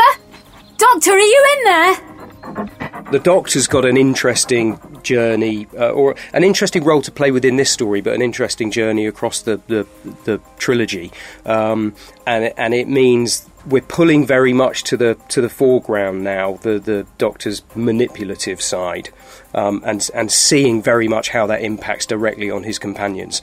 Much more so than we have before. We've talked about that before. We've we've explored that in, in stories before, but very much that's what what this story is about. He'd probably be working on some incredibly complicated plan, which he can't tell us about because it all depends on us doing his dirty work without realising. Hex. Maybe that's what he's done here. Maybe this is another one of his plans, and we just haven't been letting on the secret yet. There's no need to be like that. Like what? The doctor doesn't trust us. Never has. He does. No, he trusts us to do whatever he wants. He doesn't trust us enough to tell us what he's up to. logistically, what that means is it gives um, Sophie and Phil an enormous amount more to do in the story than they've ever had to do previously. And again, what Jen, John has done that's quite quite clever this time, that's quite nice, is he's actually given them not just more to do and more to explore as Ace and Hex, but actually given them two other characters to start to play because of the nature of the story and they have to pretend to be Peggy and Albert, it means um, that Sophie and Phil have, have to play other characters pretty much for the first time. I think since I've been working with them, certainly. I've never seen them have to do anything um, as extremely different to Ace and Hex as that. They were fantastic. They were absolutely outstanding. Hello, my name's Sophie Aldred, and I play Ace. Ah, today! The Prime Minister has flown to Paris for a meeting of NATO but remains optimistic of a diplomatic solution. Foreign Office sources refuse to confirm reports of a series of nuclear explosions in the Middle East. Spot on. Thank you very much. That was lovely. It was a really great story for Ace and Hex. It was quite nice having being forced to do something without so much of Sylvester. Now that sounds terrible, doesn't it? Um, but because Sylvester's being famous and um, doing his filming in New Zealand, we we're um, sort of Ace and Hex are kind of left to their own devices a bit. So this story is great because it's very claustrophobic and very self-contained, and it's really great because it draws on the possibility that things might have gone very differently had Gorbachev not kind of let go of the iron hand of the Soviet Union in the 1980s. So it's it's a very interesting idea that the world could have gone in a very different direction, and the whole terrible thing about nuclear war and. Uh, the whole idea that at any moment somebody could press that button and this is what would actually happen. It's really quite terrifying. My name's Philip Olivier, and I play Hex. We did everything we were supposed to do. It hasn't worked. It hasn't worked. We have to keep trying. Don't you see? You were wrong. There's no way out.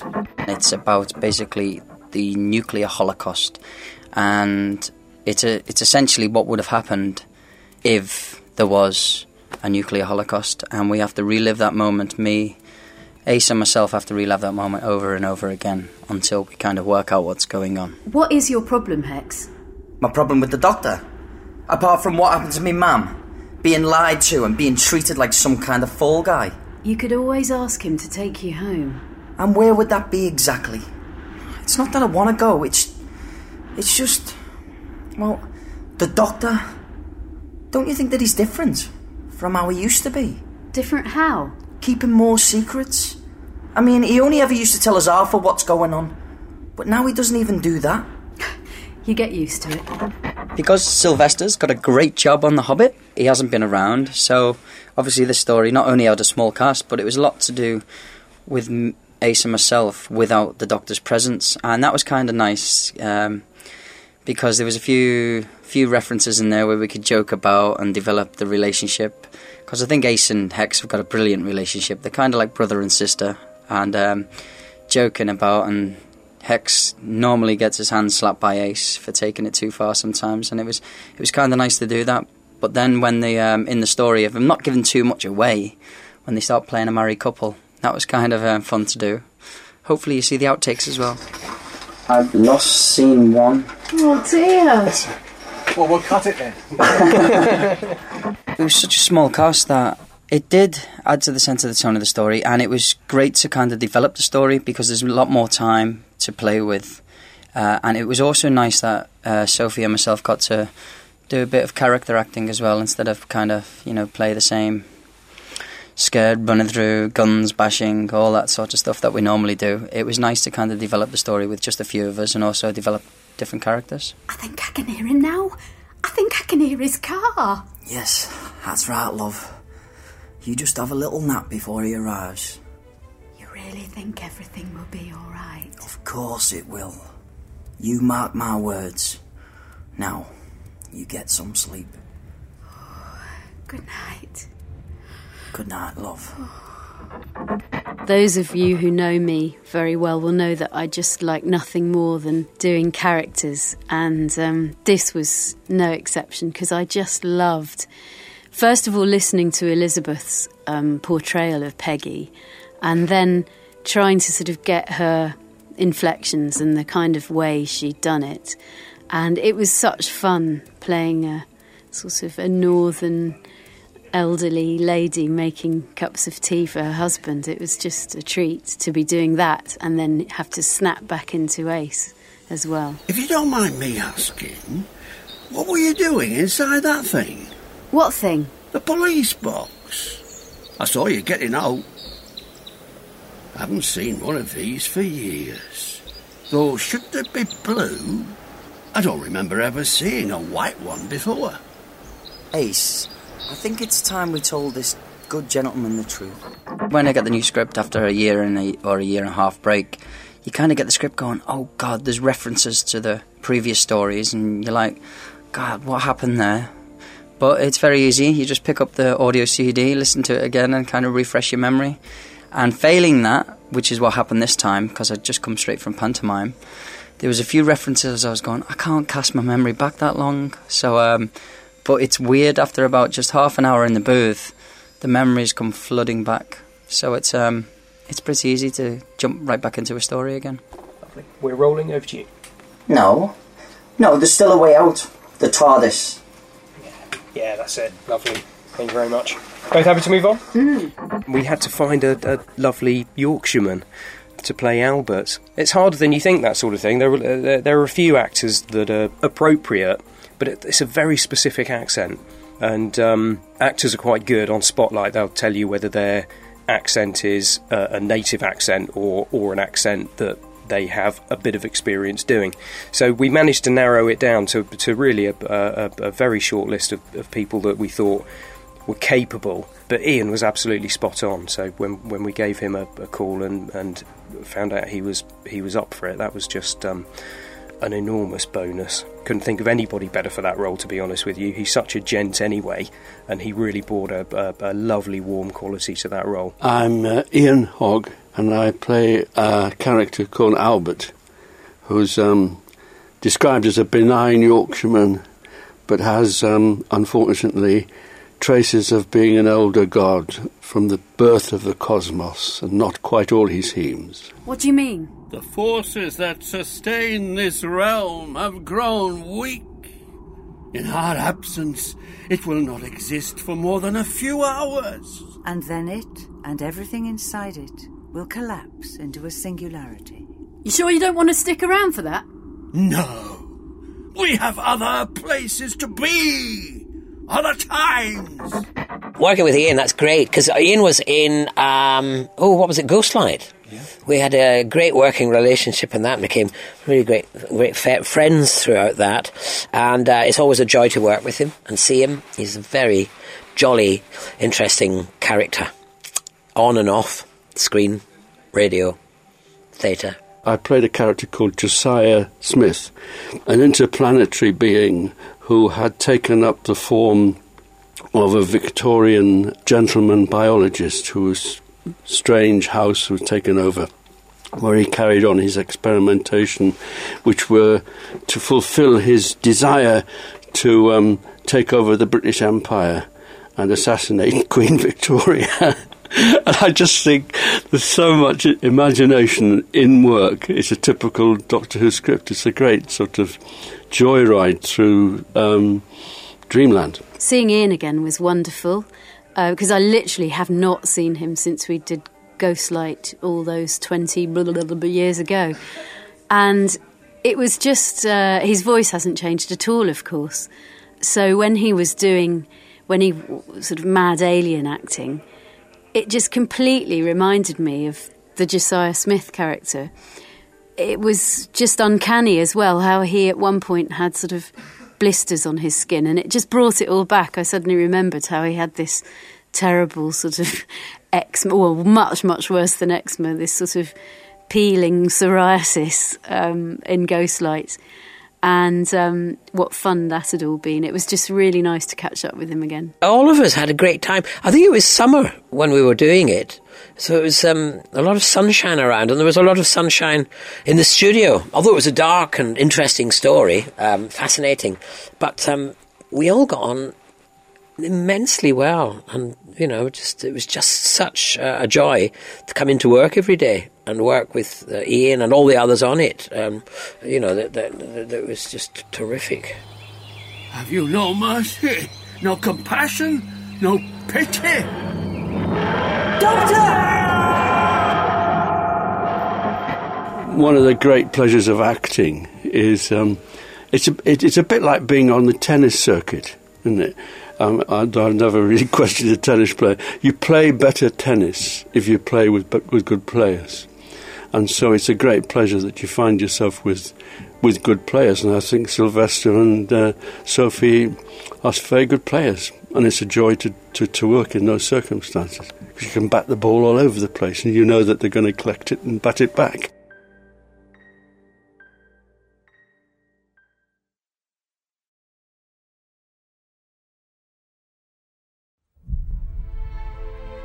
Coming soon from Big Finish Productions Doctor Who Black and White.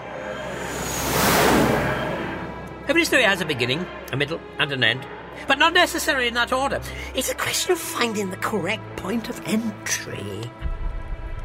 Where are you, Professor? A monster stalks this hall. A demon from the depths of misty hell! A hero has come to avenge you! That hero's name is Beowulf! Hello? Anyone home? Great Vikings! Are you seeking to steal the king's treasure for your master? Get away from it! I shall send you to the next world, boy! Hang on!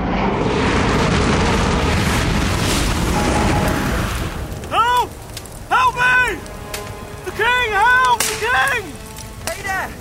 You okay, mate? We should move before the dragon returns. Did he just say dragon? Now that's weird. The TARDIS? Subscribers get more at bigfinish.com.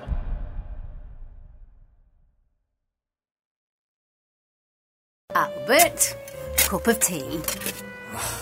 Thanks, love. Hits the spot. How's my brave soldier? You've dug quite a trench there. Air attack warning. Go to your fallout. Oh, my lord! So this is it, Albert? Think so, dear. Come on, we'd better get into the inner refuge. That's it, dear. In you go. Try and make yourself comfortable. Remember, keep your hands over your ears. Albert? It's all right, love. I'm here beside you.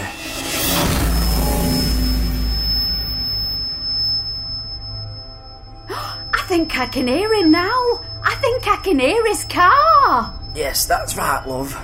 You just have a little nap before he arrives. You really think everything will be all right? Of course it will. You mark my words. Now, you get some sleep.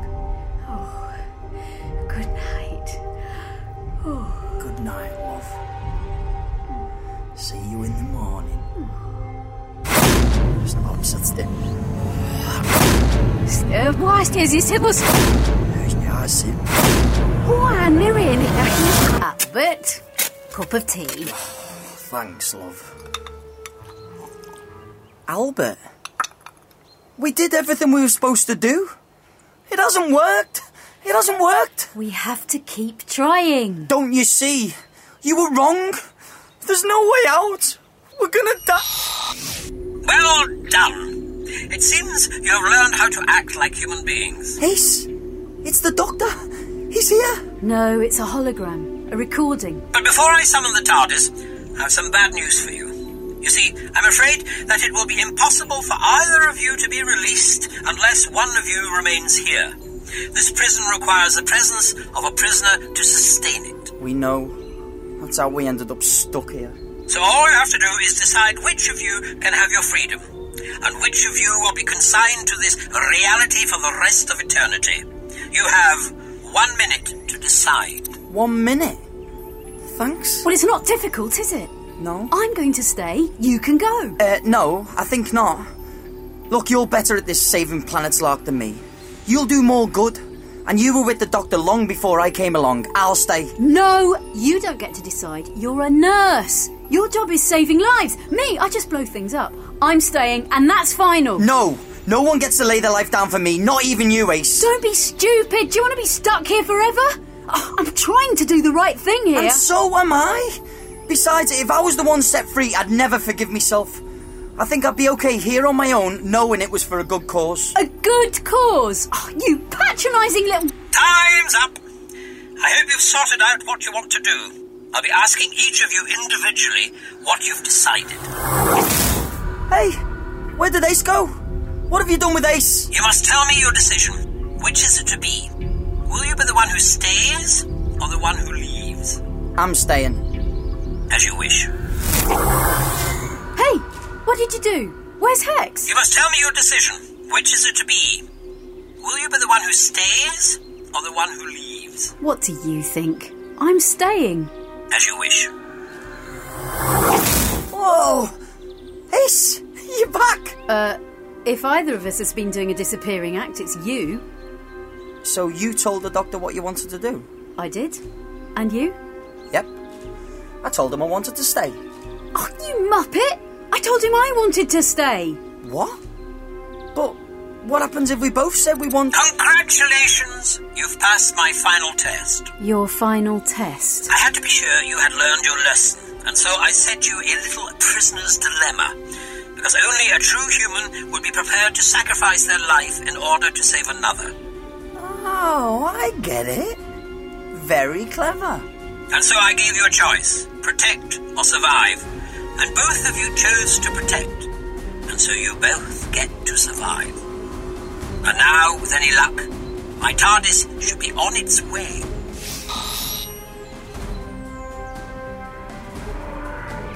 Listen! The TARDIS! It worked! Ace, it worked! Hang about. It's black. Something's turned it black. Who cares what colour it is? It's here, isn't it?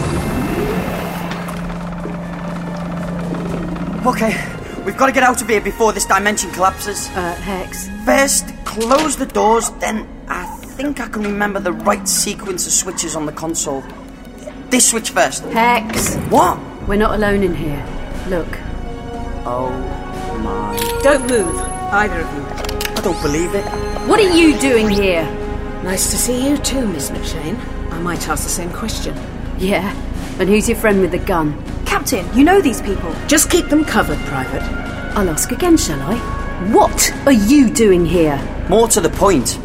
What have you done with the doctor?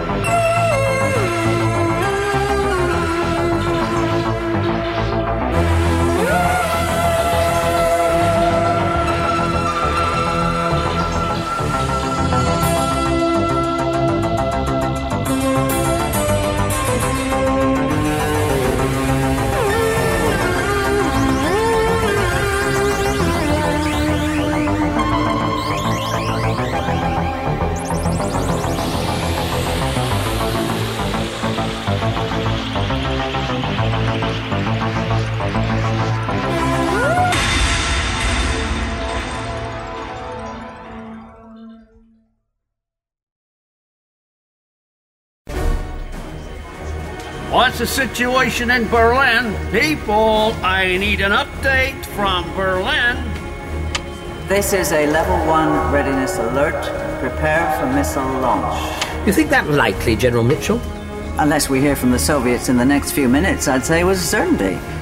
Who are you, anyway? I'm here with the British ambassador. I can show you my pass if you like. You couldn't be in the war room if you didn't have a pass. Exactly.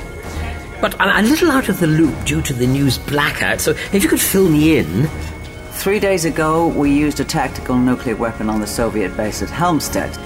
Since then, they have continued to build up forces on the inner German border. Despite all diplomatic efforts, they have ignored our final ultimatum to withdraw from West Berlin and East Germany. And the ultimatum runs out in a few minutes? 90 seconds and counting. And then you intend to declare war. It's only a war if we give them a chance to fight back. Our intelligence reports that a preemptive nuclear strike will take out any capacity they have for retaliation. Then your intelligence is wrong. Their missiles will be in the air long before your missiles hit their target. The point is that we've drawn a line in the sand. If we don't act now, it will be a message to the whole world that we're not prepared to follow through on our warnings. You have to show them you mean business. Exactly. The president can't just sit back and do nothing in the face of enemy aggression. The people would never forgive him. He's backed himself into a corner, frightened of losing face. That's another point of view. History will decide which one of us is right. If you give the order to launch those missiles, there won't be any more history. General Mitchell, it's time. 12 o'clock in Berlin. Any word from the Soviet ambassador? No, ma'am. Satellites show no signs of Soviet retreat. Captain Sutherland, commence missile launch. Yes, ma'am. We're green to go. Commence missile launch. Repeat, commence missile launch. This is not a drill. This is the real deal. Don't you have to wait for authorization from the president? We already have authorization. The president's orders were perfectly clear. But you could stop this. I mean, you could wait for confirmation. You could at least check.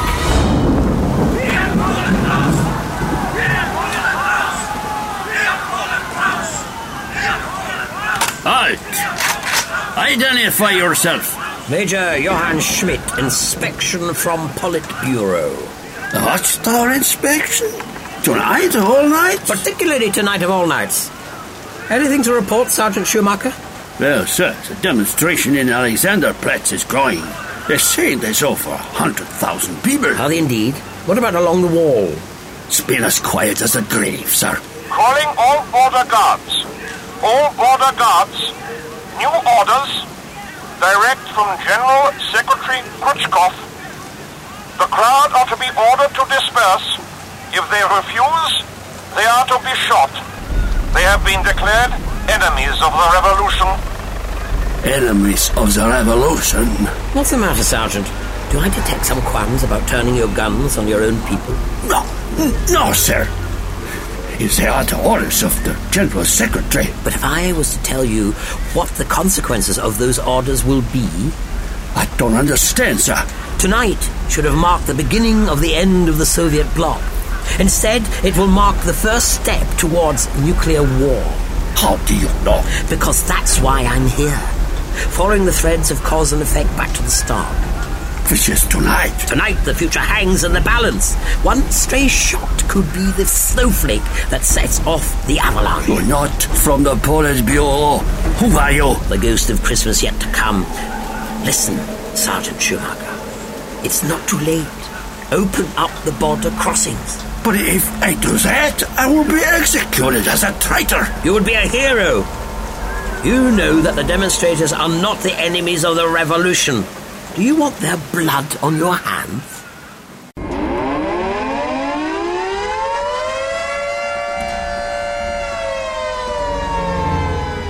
If you are at home when you hear this sound, turn off the gas and electricity at the mains and go to your fallout room. If you are not at home but can get there within two minutes, do so.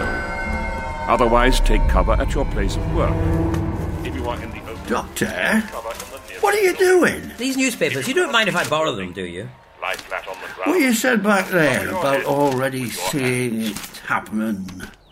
What, what did you mean? It's perfectly simple. I travel in time.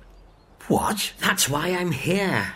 Something has interfered with the course of history. So I have to find the source of that interference and prevent the forthcoming war from taking place. But I'd never really do it, would they? They'd never really press a button. Albert Marsden? Yes, Doctor? I suggest you take cover. Air attack warning. Go to your fallout room or take shelter. Albert! There you are! Come inside! You too, Doctor. We got room in the inner refuge. No, time I was going. But if you stay out here, you'll die. Don't worry about me. If all goes according to plan, none of this will have happened.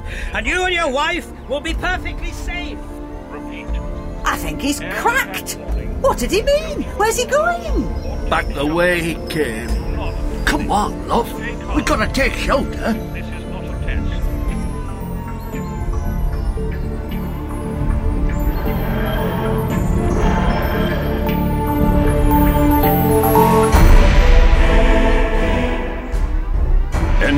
Missile attack incoming.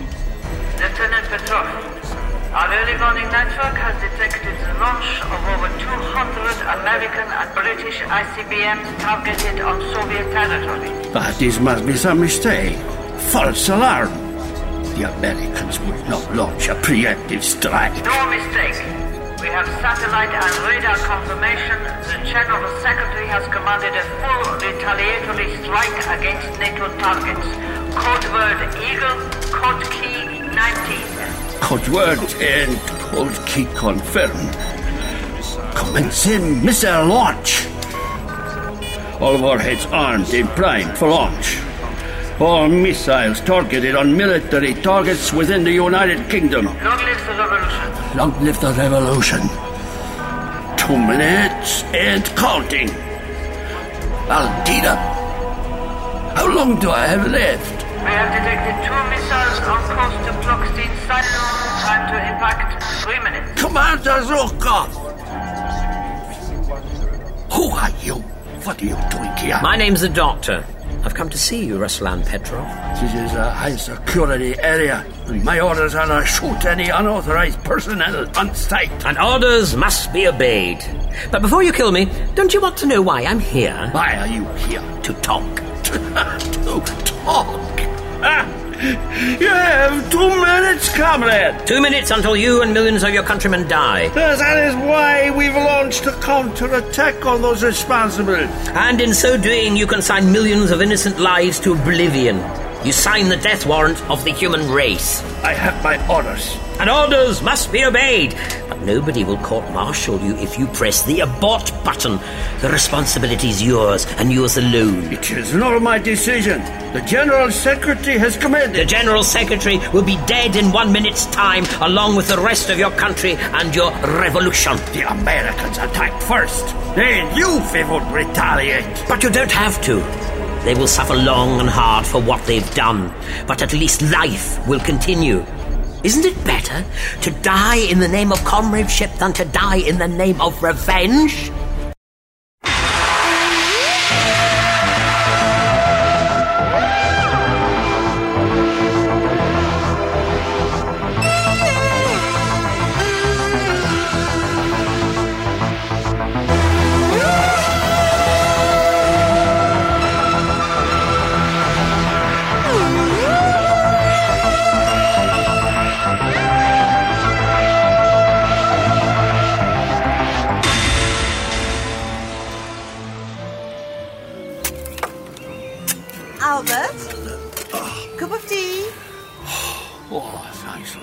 Love. How's my brave soldier? You.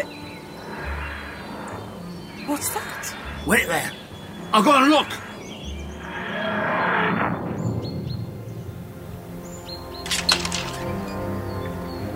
Hello? Can I help you? Quite possibly. I'm after a little information. Information? In an entirely official capacity, on behalf of Her Majesty's government. Right. Which is why you brought a police box with you. Huh? Oh, yes. Oh, don't worry. Oh, it's purely temporary. I haven't seen one of these for years. Shouldn't it be blue? I don't remember seeing a black one before. It's a new thing. So, do you live near here, Mr. Albert Marsden. We're in the cottage just up the road. The cottage just up the road? Then you're exactly the person I'm looking for. I'm back, dear. Who is it? Is it Ulrich? No, love. It's a man from the government, uh, Mr. Doctor. Dr. John Smith. Dr. Smith? Now, this is my wife, Margaret. Please, call me Peggy. Would you like a cup of tea, Dr. Smith? That's very kind of you. I've had a rather long journey. Yes, I've heard the traffic's bad. Radio said they'd had to close all the motorways to non essential vehicles. I didn't come by motorway. If we may begin, Mr. Marsden. Yes, yes, of course. Uh, what can I do for you? I want to talk to you about the forthcoming nuclear war. Your first priority is to make a fallout room to protect you from radioactive fallout. This should be in the room in your home which is furthest away from the exterior walls and roof. If you have a basement, use that. Here you go. You can do your own milk and sugar. So, we just have to stock up on water and whitewash the windows, and we're done. Because some white paint will make all the difference. So you can tell them in the government we'll be ready for it, whatever happens. Yes, that's the bulldog spirit. Keep calm and carry on. Fight for king and country, and keep the British end up. Because it'll all be over by Christmas. I don't understand. I think he's making fun of us. Mr. and Mrs. Marsden, I have nothing but admiration for your courage and your kind heartedness. Just doing our bit. But I'm afraid it won't be enough to save you. Now, look. You think a few boxes of Earth will protect you from the radiation of a hydrogen bomb? And even if you do survive, what do you think the world would be like after a nuclear war? Those killed by the bombs would be considered the lucky ones. You sound like one of those people on television. The ones they had arrested. 10,000 years of human civilization wiped out in an instant. Every play by Shakespeare incinerated. Every painting by Michelangelo burned. Every album by the Beatles obliterated. Every achievement of the human race. Every hope, every dream, every memory reduced to ashes. You can't be sure of this. Oh, I can. Because I've already seen it happen.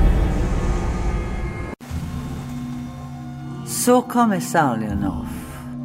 Comrade Chernenko is dead, and it is time for the Central Committee to elect a new leader. History records they will choose Gorbachev. with only opposition from Romanov. But history can be rewritten. We can influence every member of the committee in turn, make them select a new candidate. Vladimir Khrushchev. He is the one most suitable for our purpose. The most paranoid, the most belligerent, the most weak minded. Khrushchev, it will be. I wouldn't be so sure of that if I were you. Who are you? What are you doing here? This is a private meeting. I'm the doctor, and like you, I'm not of this world. So, you have come to stop us. Something like that. You against us. Any attempt you make will be futile. Quite probably. You could kill me in an instant, but why bother, as I pose no threat? Now, let's see. You intend to divert the course of history to cause the destruction of all life on Earth. Which leads me to wonder three things. Really? Firstly, who are you? Changing history is beyond the capacity of most species. So you are elder gods, am I right? You are correct. Which leads me on to my second question. Why destroy the Earth? Because we can. Yes, I thought there wouldn't be a good reason. There never is with you. Chaos for chaos's sake. One last question. How? Isn't it obvious? Oh, I know you have the ability to travel through time and possess the bodies of human beings. That's pretty much par for the course. But how to change history without creating a temporal paradox? It is perfectly simple. We preserve the planet's original timeline within a pocket universe. Of course. How very ingenious. I'm so pleased that you're impressed. I'm afraid that when you asked me if I'd come to try to stop you, I didn't quite tell the truth. No? No. I'm not here to try and stop you. I'm here to tell you I already have. That is quite impossible. Oh, I'm so pleased that you're impressed. But it wasn't that difficult. For your plan to succeed, you would have to directly influence events at several key points. I've been to the future and made sure at each of those points that history continues on its established path. You expect us to believe that? I've already met both of you several times in the future. At the Berlin Wall? In the White House War Room? In a missile launch silo in Plockstein? You're bluffing. Oh, well, if you're sure, you keep on doing what you're doing. There is a simple way of verifying your story. There is? We can go forward and look. You have a time machine? We have no need of a time machine. We can simply transport our minds into the bodies of some humans in the future. Orders direct from General Secretary Khrushchev. The crowd are to be ordered to disperse. If they refuse, they are to be shot. Draw a clock in Berlin. Any word from the Soviet embassy? No, ma'am. Satellites show no signs of Soviet retreat. Enemy missile attack incoming. All warheads armed and primed for launch. All missiles targeted on military targets within the United Kingdom. Long live the revolution. Now, if you'll excuse me, I have two friends who'll be beginning to wonder where I've got to. I'd stop on that forage. How are you? You were right. Elder gods. The doctor mentioned his two friends. He must have done all this while we were sleeping. But why make a recording? More to the point, where is he now? Why hasn't he turned up like he promised? Maybe Albert and Peggy haven't been here for long enough. Ace, they've been here for a hundred years. Do you think the doctor would inflict that even on his worst enemies? No, you're right. Something must have happened to him. Time's going backwards. But it shouldn't be happening yet, should it? Yes, my dear. You see, while we might not be able to escape the time loop, we have learned how to control it. Backwards and forwards. Forwards and backwards. Round and round we go. What do you want? Why have you brought us here? Haven't you worked it out? We weren't trying to bring you here. We were trying to bring the doctor here. But you were disappointed when we walked out of the TARDIS instead. As disappointed as you were when a few short moments later the TARDIS departed without you. The doctor choosing to abandon his companions? Just as he abandoned us a hundred years ago. The doctor wouldn't leave us here to die. He wouldn't! Then why not put it to the test? Call him. What do you mean? Call him? He must have given you some means of summoning the TARDIS. Don't you think if we had, we would have done it already? Sounds to me like he wanted to be rid of you. If the doctor knew we were here, he'd come and find us. I know he would. Then call him. We can't. We don't have any way of contacting him. You do? The radio. The radio? You can use it to send him a message. No! If that's what you want us to do, we won't help you.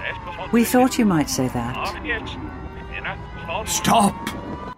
We have it in our power to make you experience the instant of destruction a hundred times over. A thousand times over. The agony of being burned alive by the scorching heat of a nuclear explosion over and over again. We will make you suffer just as the doctor made us suffer. Ace, we don't have any choice. All right. I'll do it. Doctor, this is Ace and Hex. We're trapped inside this pocket dimension thing with a couple of former elder gods. Please, wherever you are, come and get us out of here. Oh dear.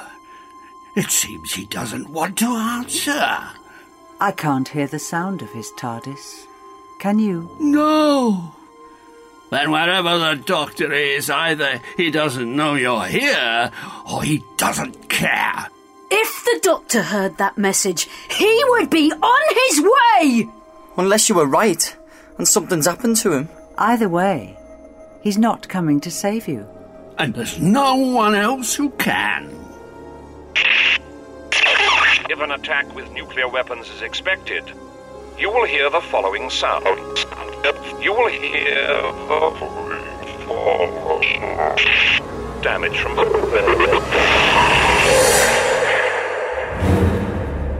In that feud, he rejoiced not. What the hell? But a It's reciting poetry. He's coming. He has answered our call at last. Who has? It is the voice of our salvation. Who? Who are you talking about? It is the one we serve. It is Moloch. Moloch?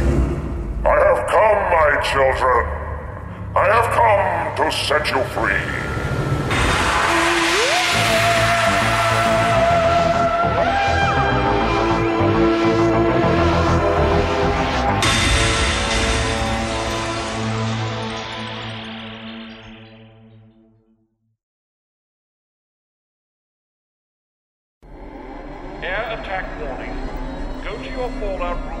Take shelter. Do not panic. Stay calm. This is not a test. Air attack warning. Go to your fallout It's no good. or take shelter. Won't break. Do not panic. unscrew it or Stay calm. Give us a knife. This is not a test. I think I've got it. Air attack. Yes! Nothing you do can alter or delay the course of events. The doctor? The time loop will continue until I return and deactivate it. Until then, you must remain here and learn what it is to be human. Find out how it feels to suffer as a human suffers. Find out how it feels to fear as a human fears. Find out what it feels like to die. So the doctor's behind it all. That makes sense. What do you mean?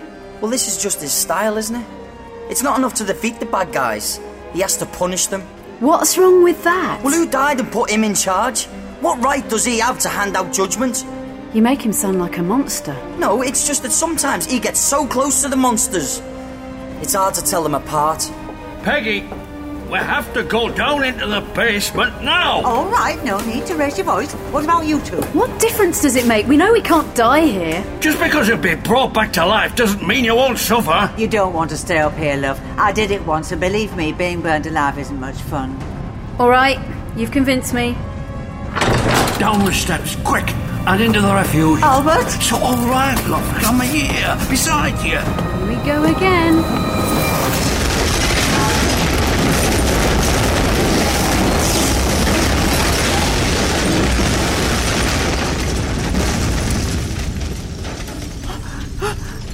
Peggy, are you all right? I don't like it. Make it stop.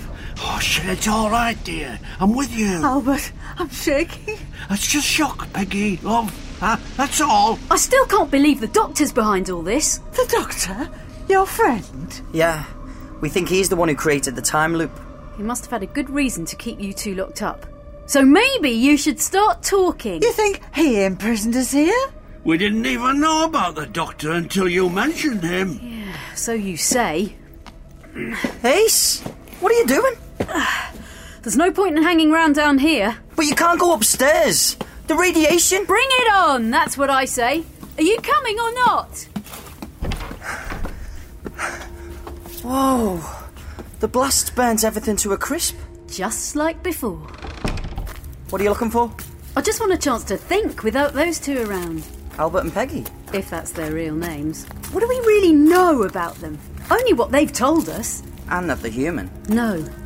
You heard the doctor's message. Whoever this prison is for, he designed it to make them feel what it's like to be human. Maybe the doctor made them human. The fallout warning. After a nuclear explosion, there will be a cloud of deadly But dust. if they weren't human, what are they? I don't know. But there must be some way of finding out. The radio. The doctor made a recording deliberately. Maybe we didn't hear all of it. Knife? Oh, thanks. If I could just force it open. This is the Earth that resulted from your interference. Well, not the entire planet, just the surrounding five miles or so, all sealed within a pocket dimension. Doctor, what have you done? What have I done? You think the doctor will come for them? You don't think he might abandon his friends rather than release us? There was always that possibility. It will be interesting to find out. your first priority is to make a fallout room to protect you from radioactive fallout. You see, Doctor? The morning of the last day before the war. Yes. It seems I must have miscalculated. So we are successful in diverting the course of history. Resulting in the absolute destruction of the planet Earth. Yes. Except, of course, this isn't the Earth. What? You were right. I was bluffing. I just had to make you doubt things enough so that you'd want to go and check. What do you mean? This isn't the Earth? This is the Earth that resulted from your interference. Well, not the entire planet, just the surrounding five miles or so, all sealed within a pocket dimension. Doctor, what have you done? What have I done? I've caught you in a trap of your own making. Two future timelines. All I had to do was make sure that you ended up in the wrong one. You cannot hope to imprison us. Ah, I'm afraid you won't be able to time travel out of here. You're no longer elder gods, you're human beings. Human beings? These mortal bodies we inhabit, who are they? A delightful couple I met called Albert and Peggy Marsden. Well, I mean, not the real Albert and Peggy. The real Albert and Peggy are safe and sound in a version of history where the nuclear war never took place. Albert, cup of tea? Oh, Thanks, love. I've just finished. And with any luck, we'll have roses all along the edge of the lawn come spring. Can you hear that? Sounds like our Raymond's car. Yes! They're early. You'll have to make another pot. No, you're looking out through the eyes of the alternative Albert and Peggy from the timeline you created. But why? Why? To give you a chance to walk in their shoes. You are condemning us both to death. Not quite. I've time looped this pocket dimension so no matter what happens, you always end up back at square one. Nothing you do can alter or delay the course of events. What has happened will happen, must happen. You intend to trap us here forever? For all eternity? The time loop will continue until I return and deactivate it. Until then, you must remain here and learn what it is to be human. Find out how it feels to suffer as a human suffers. Find out how it feels to fear as a human fears. Find out what it feels like to die. How long must we wait? However long it takes.